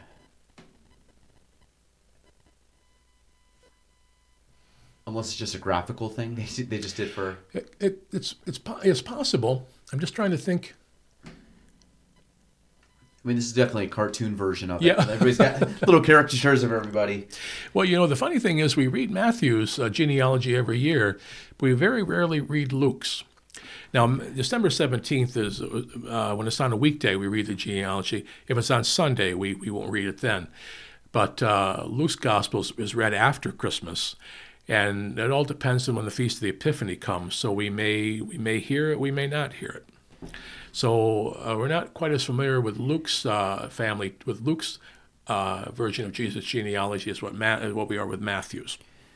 Um, yeah, and, th- and this one right here, this looks probably a little easier to follow. Let me see if I can make this a little bit bigger. But, um, so Abraham, th- this I I was gonna say this. Just trying to. So Abraham, via Sarah down to Rebecca, Jacob, and then Jesus is down the line of Leah. Right. Be uh, yeah, Jacob uh, from uh, of course uh, Abraham. Uh, God made to made God told Abraham that you'll be the father of, of, a, of a great nation. Um, and Abraham, uh, God made this promise to Abraham even though he was 90 years old, and Sarah, his wife, was not much younger, not much uh, younger. And uh, but uh, but then you know. Uh, uh, but then, you know, God intervened and Abraham and Sarah conceived when he was 100. And so they had Isaac. And then Isaac uh, married Rebekah. And then uh, from this union came Jacob. And then, or Israel, as God gave him the name Israel. Um, and Jacob had four wives. And then, uh, and then from the, uh, and then from Jacob's first wife, Leah, of uh, the, for the I believe Judah. I, I forget which one the oldest was. Well, it may have been Judah or maybe Reuben. I can't remember. But anyway, from the line of Judah comes David, and of course from David. Um, that's uh, you go down through the through the long there's long series of kings, um, and then it gets down to Joseph, the foster father of Jesus, and then of course Jesus himself. And I'm, I'm reading this this comment right here, but this is pretty much, of course, this guy says you know about David, but it's so Jesus has heavenly and earthly bloodlines is why he has Mary and Joseph on. Well, uh, of course. Well, I mean, you know, Jesus. I mean, is is, is I guess you might say his heavenly bloodline would, would be it would be would be because he's you know he, he's he's the son of God. His human bloodline would be from would be from would be would be through would be technically through Joseph. Okay. Now, um, of course, Joseph, you know, our faith tells us wasn't the biological father of Jesus. You know, we faith, but we believe by faith that Jesus was conceived in Mary's womb by the power of the Holy Spirit. But that, uh, but that Joseph, as the adopting father of Jesus, according to the Jewish practice, you know, Joseph became the father of Jesus in every other way, just not biologically. And you know, and you know, being a dad yourself, um, you know, I mean, any you know, any any healthy male can father a child. Adult male can father a child. Not every man is going to be a good father, though. You know, having a you know producing offspring and then you know raising that offspring. You know, you know as a dad yourself. those, yeah. those are two very different things. And so, um, you know, Joseph was not the biological father, natural father of Jesus, but yet, you know, Joseph did for Jesus. For instance, the first thing that that uh, Joseph did for Jesus was he gave him his name. You know, the angel told Joseph, "You will name him Jesus," and that was that was the right of the father to name the child, and um, and that's why you know very often anyway in the gospels when they talk about jesus they call him the son of joseph or joseph the carpenter. When they talk about there's a one account when i think it's the gospel of mark where matthew rather when jesus goes home to nazareth just to you know just to preach and of course you know th- this is the same jesus you know who grew up there in nazareth you know jesus played stickball in the streets you know with the other kids and that kind of thing and, uh, you know, they can't believe this is a Jesus who's working miracles and, uh, you know, preaching and so on. And uh, people are hailing him as the Messiah. And they say to him, they say of him, Isn't this Mary's son? Now, that, that was meant to be an insult because when they called you by your mother's name, that was their way of saying, We don't know who his father is. That- was, that was, that was meant to be a put down, you know.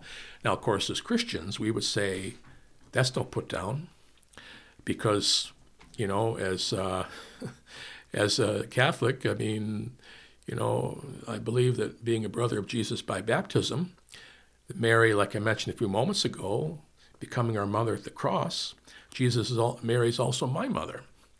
So um, you know, so so uh, you know, um, but but but Jesus, Jesus would have been called Joseph, the son of, or Jesus bar Joseph, or Yeshua bar Joseph, Jesus, son of Joseph. That that's how that, that that's how Jewish that's how Jewish men were were identified by their by their father. So that's so that's why Jesus' genealogy in Matthew ends with Joseph.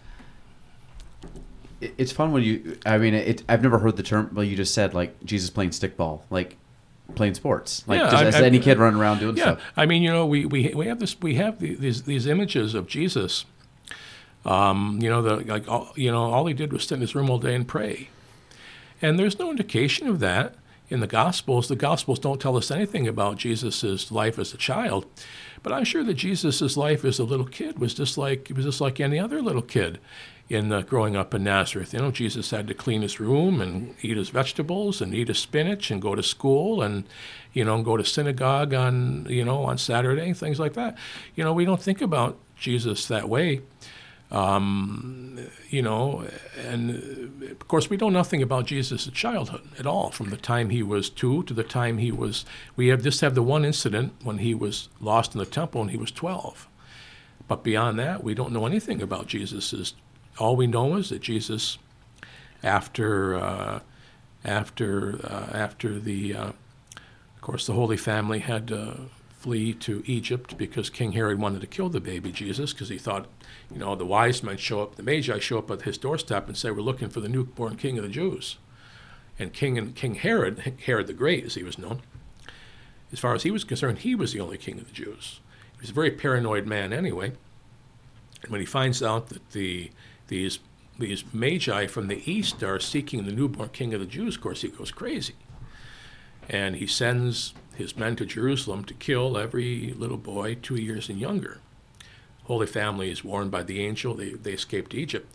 But after they leave Egypt, they go back to Nazareth. You know, Nazareth was the armpit of the world. You know, um, in fact, when the apostle, we see this in the Gospel of John, when the apostle Nathaniel is called to be uh, Philip, I think it's Philip tells him, the apostle Philip tells him, we found the Messiah, Jesus of Nazareth, and he says, what good can come out of Nazareth? you know, so, you know, so this is the stock that Jesus came from, you know.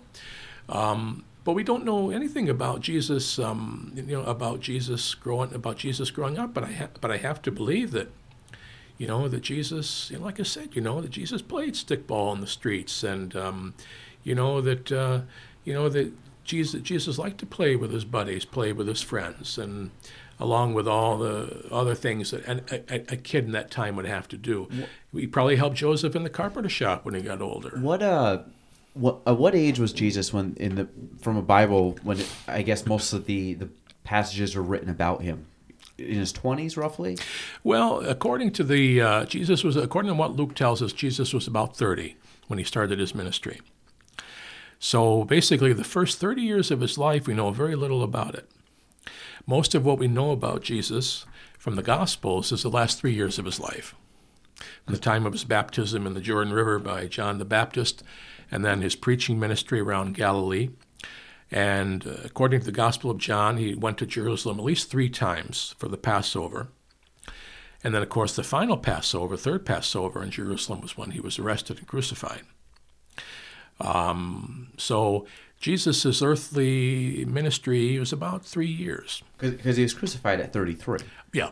So that's why I, I like I'm 34 now. Mm-hmm. So then when you you look at that, it's like because then you I always you know think about people in history and uh, you know we hear of just go back any point in time, but when you hear you know you hear names of history, but you may not have a lot of you know written text or or anything that show it, and then like you, you you mentioned playing stickball. Like I always go back to like the simple things of you can take you know this could be like Leonardo da Vinci. This could be you know uh, it, I mean you go all the way back to just different you know rulers, different people, different and you know they it's like what do they do every day? Like you know and Exactly. you know we don't have you and I ask. I just asked you about your week. You're like I did this, this, and this Yeah. Yeah. you know, we we, you know, we don't have those uh, as, as much, uh, you know, historical or, or being written down. But I always find it it's always funny. Like it's kind of fun to think about. Like what what did they actually do? We have the, we have this name, we have this you know aura around this person. And if you really strip it down, it's like they were, you know, like I said, they stubbed their toe. They, Exactly. you know, they they laughed at jokes. They, you know, all these Yeah. These kind of things. And You know, we the problem with it, you know, is um, um, well, I mean, you know, first of all, you know, we know so little about Jesus. You know, basically, we know we know enough about Jesus for us to get to heaven. Um, and Jesus did, said a lot more and did a lot more than what the Gospels tell us. And St. John tells us at the end of his Gospel, he says, um, he says, you know, if all the books Um, if he said if all the everything Jesus did, everything he said, could be gathered together and put into writing in books, he said the world couldn't hold the number of books. So what we have, we just have the tip of the iceberg of what Jesus did, and you know we've always understood this to mean that it's not that not that every it's not that everything important that Jesus did is can only found in the Gospels.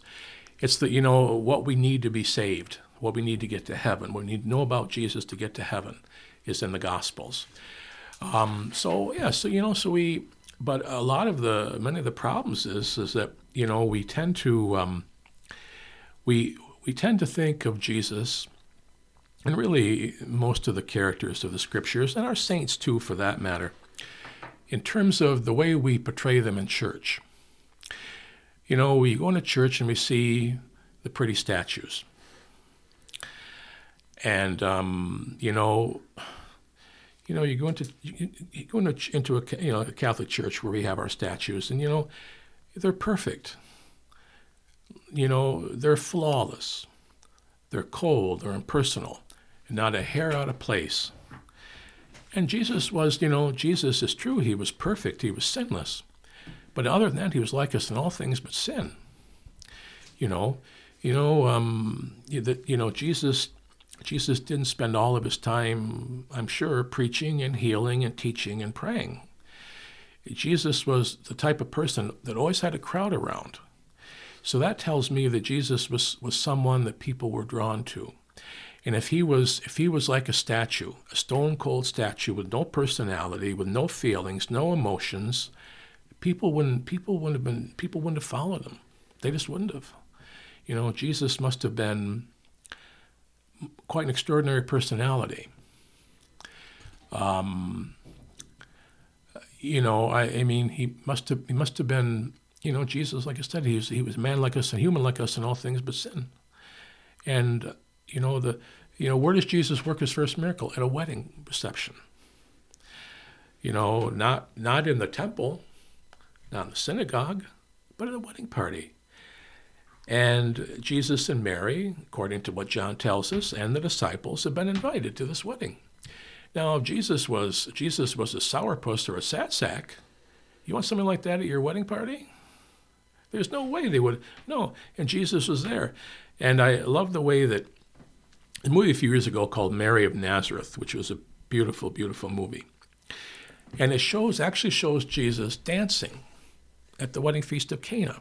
We don't think about that about Jesus dancing, you know, you know, in the you know in the in that Jewish, you know, the like you see the you know the Jewish folks are dancing like in the circle, you know, That- that's how they show Jesus.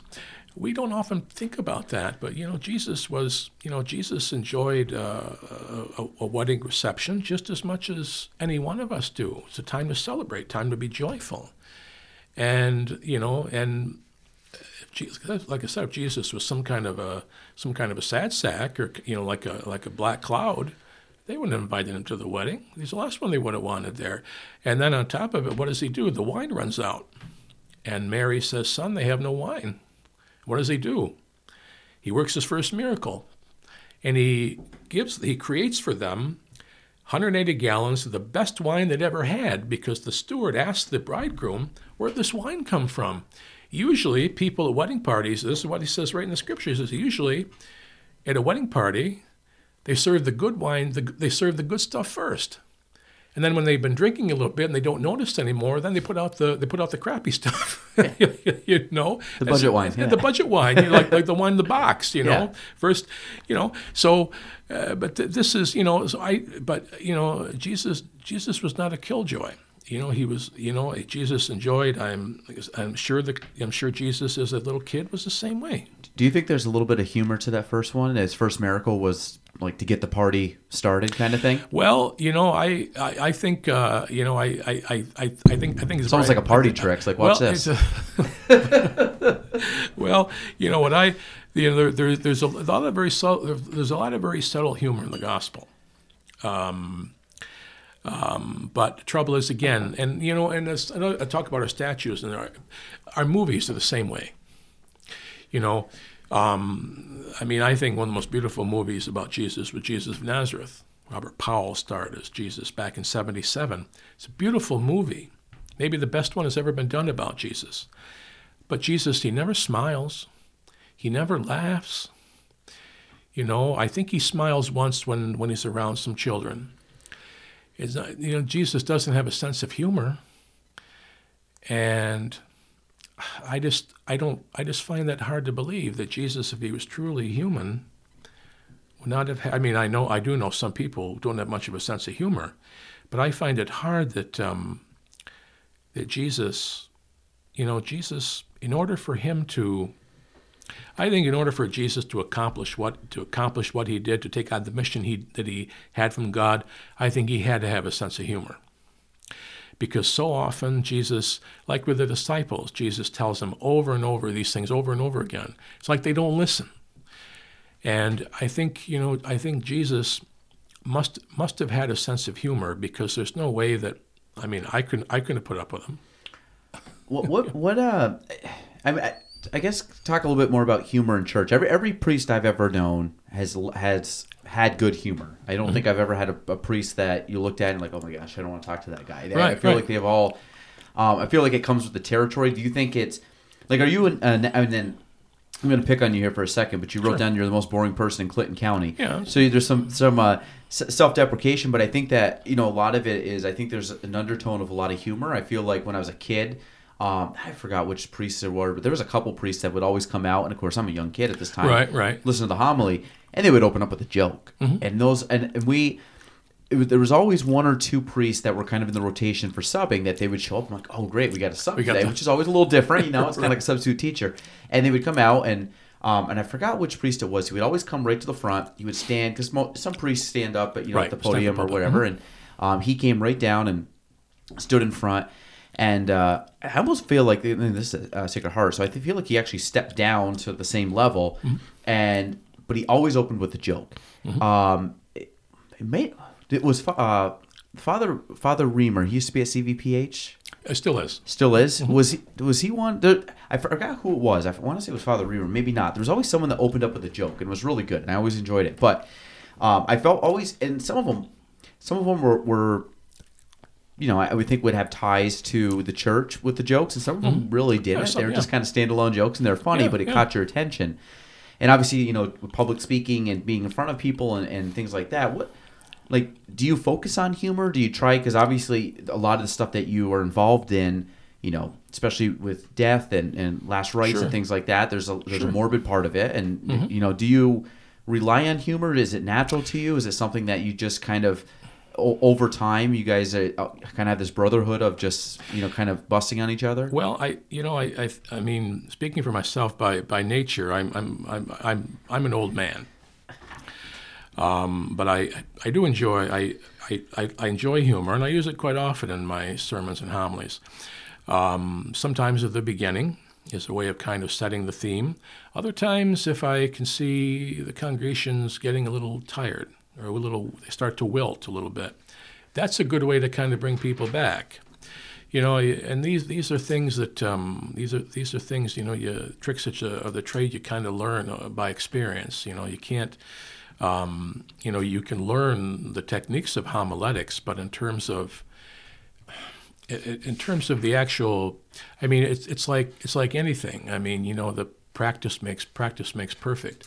But I found that um, you know that uh, that that a little humor can go a long way in terms of helping to get your point across. Um, so I, you know, I, I try to use humor whenever possible, whenever possible. Um, you know, um, do, do you think that that's pretty standard across across most most people in the church most of the priests seem like they have Well, yeah, I mean, you know, most of the priests I know have a, you know, have a have, have a good sense of humor. Whether or not it always comes out in the in their homilies, I don't know. I'm not sure about that. But most of the priests I know have a have, have a pretty healthy sense of humor. Um, now, regarding uh, you know going out and doing you know public speaking or you know giving a homily or a sermon, like what what's the thought process that goes into like what do you want to try to get across, and then again going up and speaking in front of you know anywhere from a couple you know maybe a few dozen people to a couple hundred people. Um, was that something that came easy to you? Was it was you, were No, you scared of that? Oh no, I I'm very introverted by nature. I'm very shy by nature. Um, but um, but you know, um, after uh, you know the you learn, of course, a cou- in a couple different ways. You learn by watching priests who know how to preach, and you learn by priests who watching priests who don't know how to preach. In the seminary, we had a lot of priests. They were good men, but their preaching it was very academic and it didn't mean anything. It didn't mean, it didn't mean anything to me. So I can imagine it's not going to mean anything, you know, to the to the people sitting in most most of the people sitting in the pews, you know, because it's not. It, you know, I mean, I, I think, um, I mean, I you know, for preaching, I think I think what I think uh, I think a good preacher. I think uh, I think humor is definitely part of it Um, and but I think also, you know, I think he has to. I think a good preacher, a good homilist, has to try to do the best he can to relate the scripture to the daily life of the people. Um, you know, so giving giving people, you know, you can give people a lot of theology. This this this is what the Bible says. This is what the church teaches and believes, and so on. We need that, you know, to as as the foundation.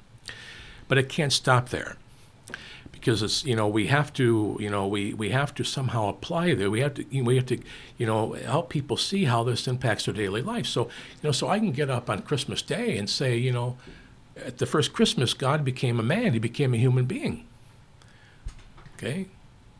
How does this how does this relate to my daily life? You know? So you take that a little further.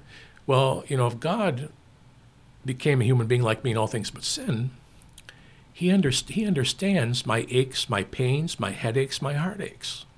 God can relate to those things. Um, you know, on Good Friday, it's very easy because, you know, here's the Son of God hanging on a cross, dying for something that, for, you know, for not, nothing that he did. And, you know, and yet, yet he willingly, you know, we, you know, we see it goes back to what I said a few moments ago. You know, just the utter, the, just the what the saints call the insanity of divine love. That God loves us that much, you know, where He would suffer. You know, He would willingly die on the cross. You know, we look at Jesus on the cross and we can say, you know, here's someone who knows. He doesn't just talk about, you know, Jesus doesn't just say, you know, buck up, kiddo. Um, you know, you're, you're having a rough day. He's he's he can say, no, I understand. You know, and every, every every part of his passion, you know, from the from when he in the garden when he's when he sees what's going to happen to him on Good Friday and he begins to sweat blood out of fear, an actual medical condition. Um, it's been recorded in very very few cases, but Jesus was that he was that f- afraid. Jesus knows our fear. You know, when Jesus was betrayed by Judas, one of the men he called to be his friends, his first, first priests, and kiss, Judas kisses him on the cheek you know, Jesus can say to us, I understand betrayal. You know, when you know when, when you when you found your spouse is unfaithful, when you found that you know your you know your business partner's been you know been been stealing from been stealing from the business, or you know you one of your relatives or your friends has stabbed you in the back, or you're being used by somebody, Jesus can say, I understand that. And just you know the the physical pain of you know being whipped, being scourged, being flogged, you know, Jesus understood, you know, so someone whose body is being ravaged by cancer, Jesus can say, I understand that, you know. Being crowned with thorns, someone who's got a migraine headache, he can say, I understand that. You know, carrying the cross, someone who carries a burden like an addiction um, or like a chronic health condition, Jesus can say, I understand that. Maybe not in the same way, but he understands what it's like to bear that burden and you know being nailed to the cross jesus understands what someone who's you know pinned to a wheelchair feels like you know someone who is absolutely totally vulnerable and helpless. Jesus understands that. So you know we can relate those things. We can point to the crucifix on good friday and say this is what jesus did for you. But but then you know we have to take it a step further and, and relate it. Just like all of the the readings we have in the course of the year we have to try to relate those to the daily life of the people. So I, I got a couple rapid fire questions Sure. I want to ask you, and then maybe a couple things I would want you to kind of build off of maybe t- towards the end. Um, what's your favorite church you've ever been in? Do you have one? Well, that's I. I sh- Is well, that like saying which one's your favorite kid kind of thing? Is yeah, that kind of. Well, I'll tell you. Probably the, uh, the the favorite church I've ever been in, and this this is kind of a, maybe it's just an easy cop out for me, but was my home parish back home in Phelps, St. Francis of Assisi. That's the church I grew up in. I was baptized in, made my first communion in, confirmation in, said my first mass in. So the, the, that church that church itself um, is, is is my favorite church building. well, it, my, that would be Sacred Heart for me. Well, For yeah, reason. exactly. I I mean, you know, it's home. It's home. It's your home But church. I also think it. Well, yeah, you, you go through all the stages there. I also think, as I was explaining prior, you know, that's where I went with my family. I went with my grandfather. You know, I, I just feel, absolutely. you know, there's a lot of ties there. We've had. I've been there for weddings, been there for funerals, been there for baptism. Absolutely. So you know, you, you have a lot of it going on. Um, actually, Fran, have you ever been to uh, Assisi? I've, I've never been to Assisi. I went to uh, I've been to Assisi. I guess it's the Church of Saint Francis, right? Would that be the correct one? So I went there, and it was it's a beautiful area. It's kind of in like rolling hills of Italy, and uh, um, but v- very old, but very religious. And I, I remember getting um, a, a couple things. I went over in high school, and I, I got a you know I think I a medallion and some other things from Assisi, but um, that was a very beautiful area. Um, have you ever been to the Vatican? No, Do you would you like to? Is that like a not really. no? That, that's that's not on my um, not on my bucket list. I've been to uh, I've been to uh, I've been to France. I've been to Lourdes, uh, where a Lady appeared back in 1858. I've love been there a few times. Um, I visited. Um, I was um, my last pilgrimage was in 2017, and we went to Nevers, which is where Saint Bernadette Soubirous, who saw our Blessed Mother Lord, she was a nun in that convent. Where's Nevers? Nevers is uh, be it's uh, not it's How do you spell it? N-E- E but it's uh, never uh, never with an S in the end. Yeah, and um, she was a she was a sister, the religious sister there, a nun there, and um, what's interesting about Bernadette was that her um, her body is incorrupt. Um, they uh, after she died in I think it was eighteen was it eighteen seventy six something like that. Um, she was um, of course they buried her in the soil, but then part of the canonization process of a saint is they you know they'll they'll disinter the the saint to examine the body. Well, she was found completely incorrupt, like she'd just been buried that like just been buried that day. And um, so today, her body, you can go into the chapel in Nevers and you can actually see her. She's in a glass casket. And um, she looks like she's sleeping. It's the, mo- the most amazing thing. Other saints, too, have had the same miracle. A, lot of them are French saints. Uh, uh, another one I saw was when I was in Paris, but I'll, I'll, I'll get to that in a minute. But uh, but Nevers, where Saint Bernadette was, uh, we got to say mass there.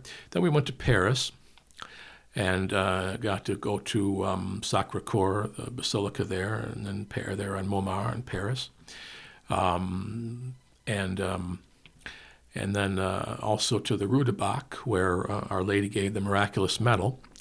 And there in the Rue de Bac, um, there's another incorrupt saint, St. Catherine Labouré. Our Lady appeared to her in 1830 in that chapel and gave her the miraculous medal. Um, so, uh, so that was uh, that was uh, all of those the Lourdes and um, Nevers and Sacre Coeur and uh, the Rue de Bac. They were all very very special places for me to visit.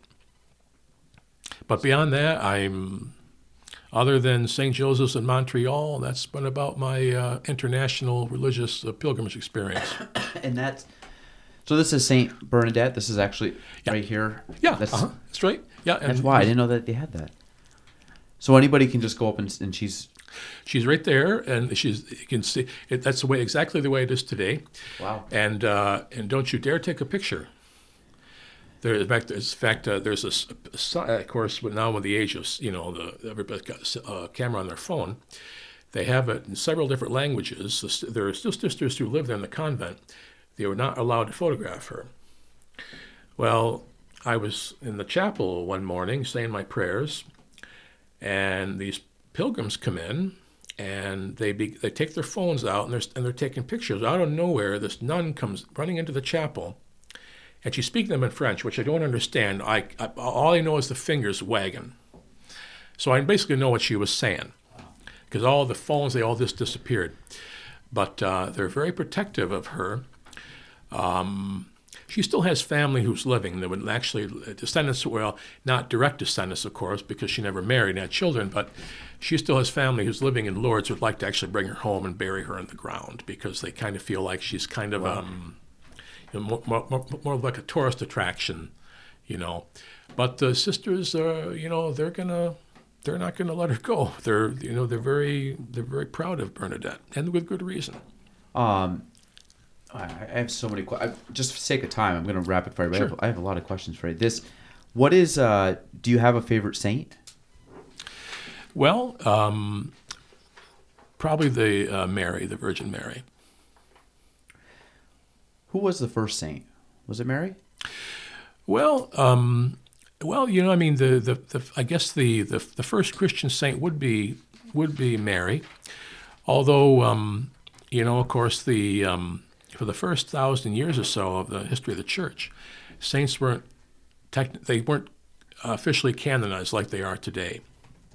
The, the canoniz- canoniz- canonization process didn't start, I don't believe, until the Middle Ages, maybe even a little after.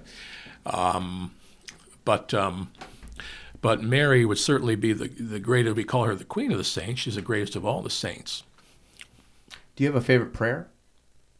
Uh, the Rosary, the Rosary, So the rosary just in itself would be the, the. Rosary in itself. Yep. Uh, my favorite prayer growing up was um, was uh, I'm drawing a blank now. It Mary. Um, Hail Mary. Hail Mary. Yeah, is, full of is it yeah. called Hail Mary? Is Yeah, Hail Mary. Okay, I was like yeah. trying to find the title. I could Uh-huh, say it, yeah. but that was always my favorite prayer. Um, and the okay, so then, do you have a favorite Bible passage? Probably Romans uh, 5 8. This is how God proves his love for us, in that when we were still sinners, Christ died for us. Now, when you say, so, I, I pulled up Roman five Mm-hmm. eight. So these are just a lot of times just lines, Mm-hmm. very simple lines. Right. How how many do you think you know by off the Oh, cuff? Lord, I don't know. Hundreds, like pr- probably. I mean, it's Yeah. probably, probably safe to say. yeah. You know, I mean, uh, you, you don't even realize that you know them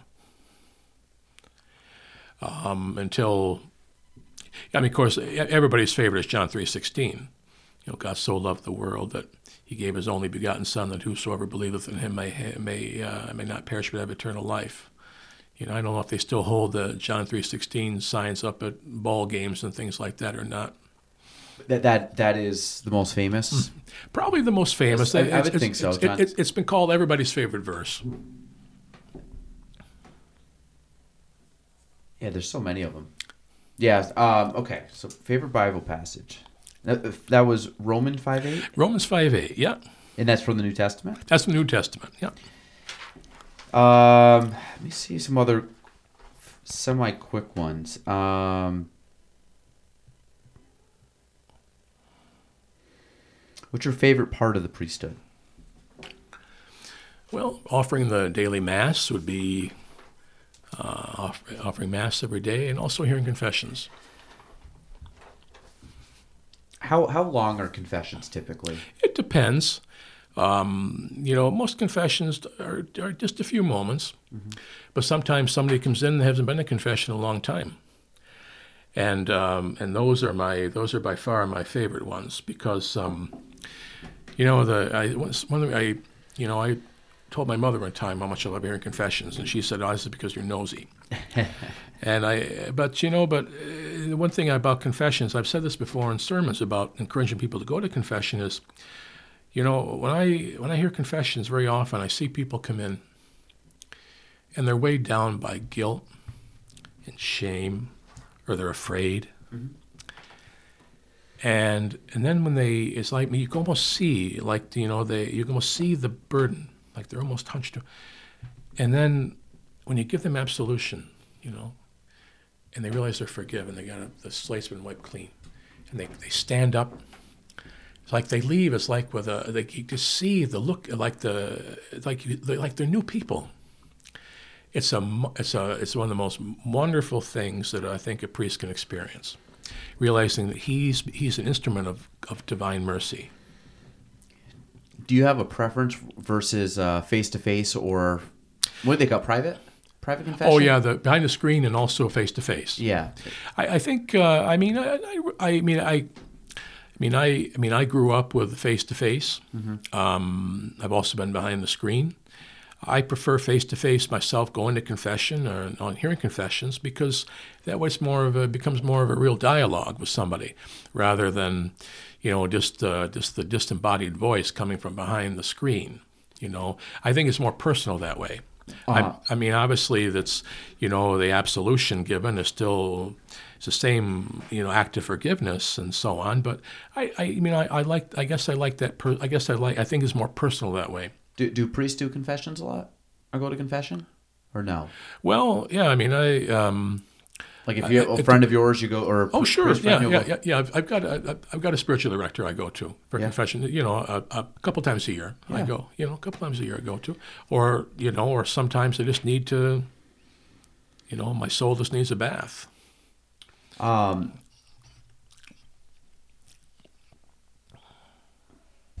these might. I'm just trying to see if I have any uh, kind of quicker things. Then I'll. What about being a leader? What's your thoughts on that? Being the leader of the parish, being the leader of a congregation, being just kind of looked at for, like you said, people come to you to talk to you. People come to you to, you know, maybe tell you something they would never tell anybody else. Um, look for you for guidance. Um, you know, what's that feel like knowing that you have a level of leadership amongst a group of people? Well, I mean, it's it's uh, very humbling.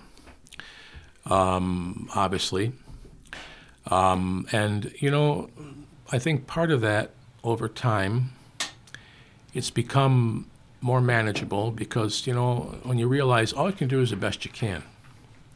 You know, you can. You know, if you, I think, I think a lot of us, when we're first ordained, I think we start off with the idea, you know, that you know we're we're going to be the second coming of Christ almost, and you know we, we have to we have to save the church. We have to be the, and you know and you realize after a couple years of, of that you realize no the church doesn't need saving. Um, the people don't need saving. Jesus already did that. All you have to do is you just do the best you can, and um, and you know and you know we have to, you know we learn how to or we should learn anyway how to rely on God's help. I, like I said, Mary's my favorite saint. I look to her a lot for strength and for wisdom and comfort. And, you know, just to, you know, just to help me, just like, just to help me do the best I can. I, you know, I, I'm, I'm not God. I'm not Jesus. Um, and even, you know, and even if I were Jesus, um, they crucified him you know so i can't expect to be to fare any better than jesus but all i can do is the, is the best i can Is there? Um, actually, I got a question for your father, Ted. So, how how was your first podcast going? Would this be Well- one you could come back on at oh some yeah point? ab- absolutely Okay. absolutely Because then I don't feel like I gotta like we gotta drink from a fire hose here and try to go through these. Because some of these I would really like you to you know, Sure. build Yeah, off of, so we won't have absolutely. time. Yeah, sure. Okay. Absolutely. That's good. So I, I snagged it for another one. So we can do a sequel that's good.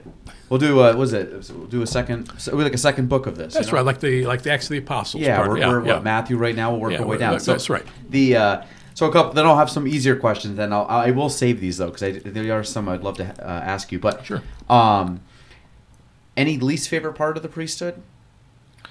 uh, the administrative part Okay. and I that's just because I'm no good at it.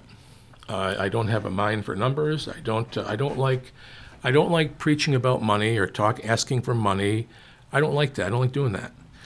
Um, I'm fortunate because in both my parishes, and I've, this has been true in all the parishes I've been in, I've always had great bookkeepers and a great staff to handle those reports and juggling the numbers and things.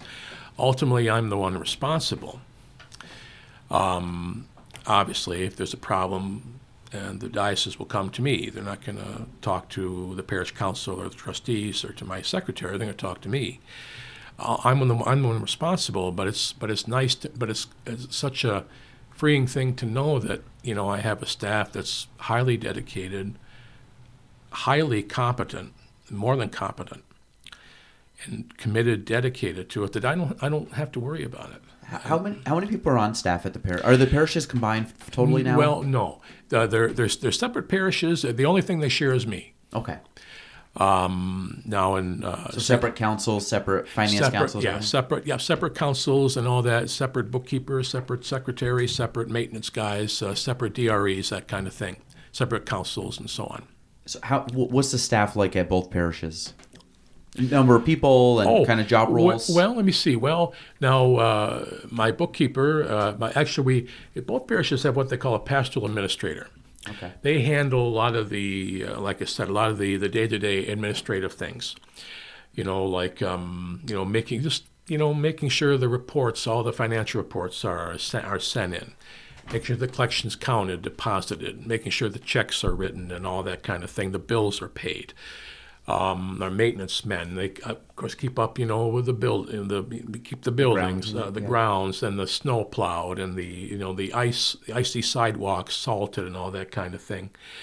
Um, our DREs, they're- take care of our Sunday school program. And DREs are consi- are what They're directors of directors of uh, religious, Religious education. education, Yeah, yeah. So, you know, so they they they're in charge of you know making sure they're in charge of coordinating our uh, our Sunday school classes. So, of course, Sacred Heart we have to still have them during the week, uh, release time. St. Joseph's we have them on Sunday after ten o'clock mass. So, um, you know, they're they're in charge of you know getting First Communion ready, the confirmation ready, First Penance ready, that kind of thing. You know, passing on the faith to the kids. So it leaves me, and what I love about that, it, all of that, it leaves me free just to be a priest yeah. um, because that's what I went to school for. Yep, that's you know I wasn't I didn't have any any uh, I didn't have any training in bookkeeping or how to fix the furnace or or um, you know um, anything like that. I just that that's not what my training is. Not my and I'm not interested in it. Plus, you know, I can I can barely keep my I can barely keep my own bank my own checkbook uh, in in line. Imagine me trying to take care of Sacred Heart's finances or St. Joseph's finances. You know what a, what a, what an unmitigated disaster that would be. Um, so- but I, I, I attribute that a lot to like obviously I'm in a business field and same thing. It's kind of like working on your strengths, kind of trying to off you know delegate your weaknesses or things that you either dislike or, aren't good at, and try to really kind of tap into what you're best at. Um, what what do you do for hobbies, interests? I know you you mentioned, uh, and some of this we don't have to go on because we'll add it to Sure. volume two here, but um, what what do most priests do for fun? Because you know, I think a lot of people, you know, just Yeah, you, know, you see like, hey, kind of like you said, like people think that Jesus sits in all sits sat around all day and prayed. And prayed all day, People yeah, probably think that you you, sit around and pray all day, but like, do you watch football? Do you go out to you know? Do you go out to shows? Do you listen to music? Do you, Well- is there anything that? Well, you know, the, the, the, the older I get, the more I, the more I'm happier I am just just being at home. When I was first ordained, I was in Watertown, so I was an hour away from Syracuse, and I was two hours away from my family, so I could go see my family more often. Now I'm five hours away from my family. Most of my family they're gone anyway. You know, they've passed on. But um, but you know, I used to like to, I used to love to roam the malls in Syracuse. Go to, just, I used to go to Carousel Mall every week. and just window shop and uh, but just go to the movies and eat out and stuff like that.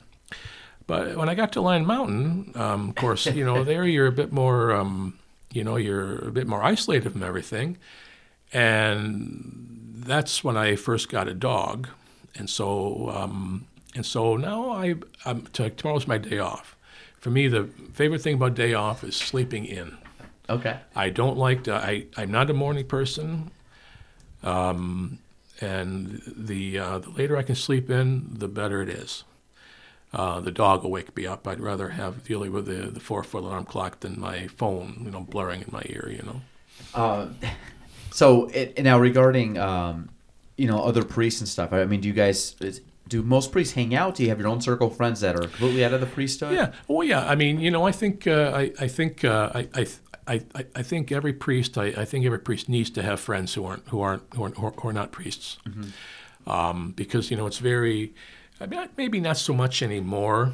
Um, you know, considering the you know social media age that we're in, but I mean, I think it's I think it's easier if you stay in your own echo chamber you know, I don't think that's good for anybody, whatever your profession is. You know, I, and I think it's important. I think for priests to have, you know, to have friends who aren't priests, who aren't, you know, who aren't who aren't even necessarily religious or necessarily, you know, Catholic. Um, people you can just be yourself with. Just just just have a just have a good conversation with. Just just share a good meal with. You know. And and Father Ted, I'm gonna. What would someone be? What's something that you do that someone would be surprised that a priest does? And the way I'm saying that is like, are you like, do you play music? Do you are you a really good golfer? Are you a really good chef? Or is there Oh, no. anything that sticks out where I'm No. like, Oh, I'm no. like, I never thought he would do that. Oh no, I'm not. I, I don't. I, I, I don't play golf. I I never really, you know, I never really been into sports. My, my father never was. Yep. You know, like is, you know, like uh, like a lot of priests. You know, they like they liked. Uh, you know, like I know a lot of my priest friends in Buffalo. Of course, now they're crushed because Buffalo lost the other day. Yeah. You know, Yeah. but you know, football. When I was in the seminary, of course, that was a big thing. A lot of the priests, but my father never watched football, so I never picked that up. Um, a lot of priests like to golf.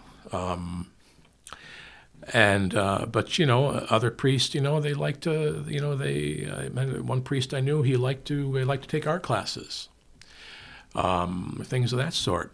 I I- like I said I I become kind of a, I'm become kind of a kind of a homebody. I'm I'm happy uh, uh, you know for my in my downtime I'm happy I'm happy with a book.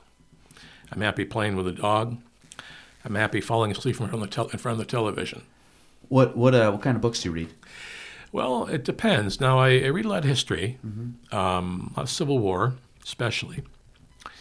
I'm working on right one right now about the Battle of Gettysburg that I'm really enjoying a lot. And I read a number of magazines too, Civil War periodicals and things like that. So it's mostly Civil War. Most stuff. of Civil War So you, stuff. you and and again, I'm gonna punt keep that Sure. off because I do I do want to ask yep. questions on that. Um, TV shows, movies, like what what's Well, I, I, I watch uh, I, I watch a lot of news. Um, I like the news, um, but most you know lots of times, and I, I like I like the older sitcoms too. You know, I like I like Raymond. everybody You know, loves Raymond? I, I, I like Raymond. I like watching Raymond. uh, I like. you ever watch The Office? I never watched The Office, and I, I've seen parts of it and snippets of it, but I never actually watched it. But everybody, everybody tell me it's, it's hilarious. Yeah, it's my favorite show. I just I'm always just curious what like I, I've, I've never actually. I mean, I've so I, and I've seen some of the memes based on it. Yeah. You know, but I've never actually watched it. Are you a social I media? I probably should. Are you a social media guy? Yeah, yeah, I do Facebook and I have Instagram and Do you Snapchat. Yeah, yeah. through through the church or No, no, through me. It's Really? Pers- yeah, through my personal name. Wow. Yeah, my personal name. Yep, Ted Crosby. Um, do you follow? What do you follow on Instagram?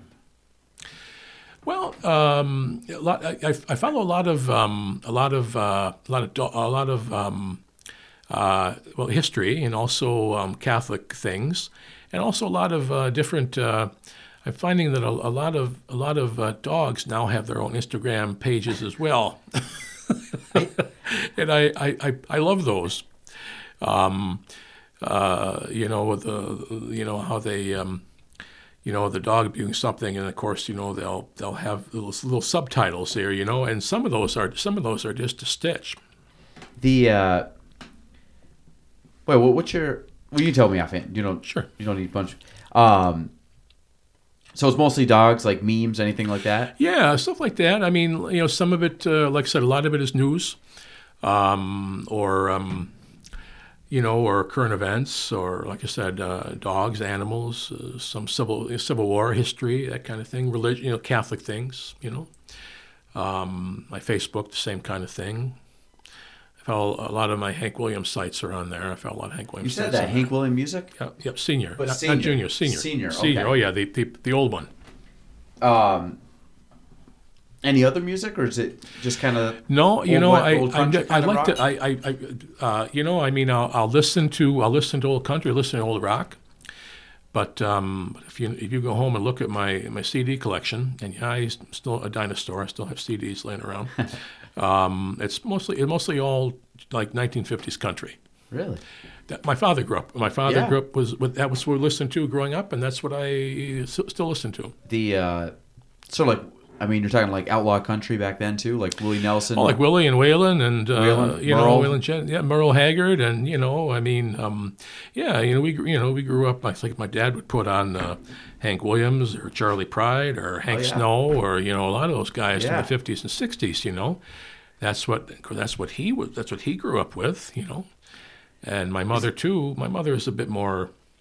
She likes some early rock like Elvis and stuff like that. Um, I th- I think like I, I'm the same. I go back to like I still follow the same bands I did in high school. I don't really know a lot of current event when it comes to music, and I fe- I feel like you fall into you find what you like and you stick with it. I mean, I listen to the new music if they my people that I like, the bands I like, put music out, but it is not.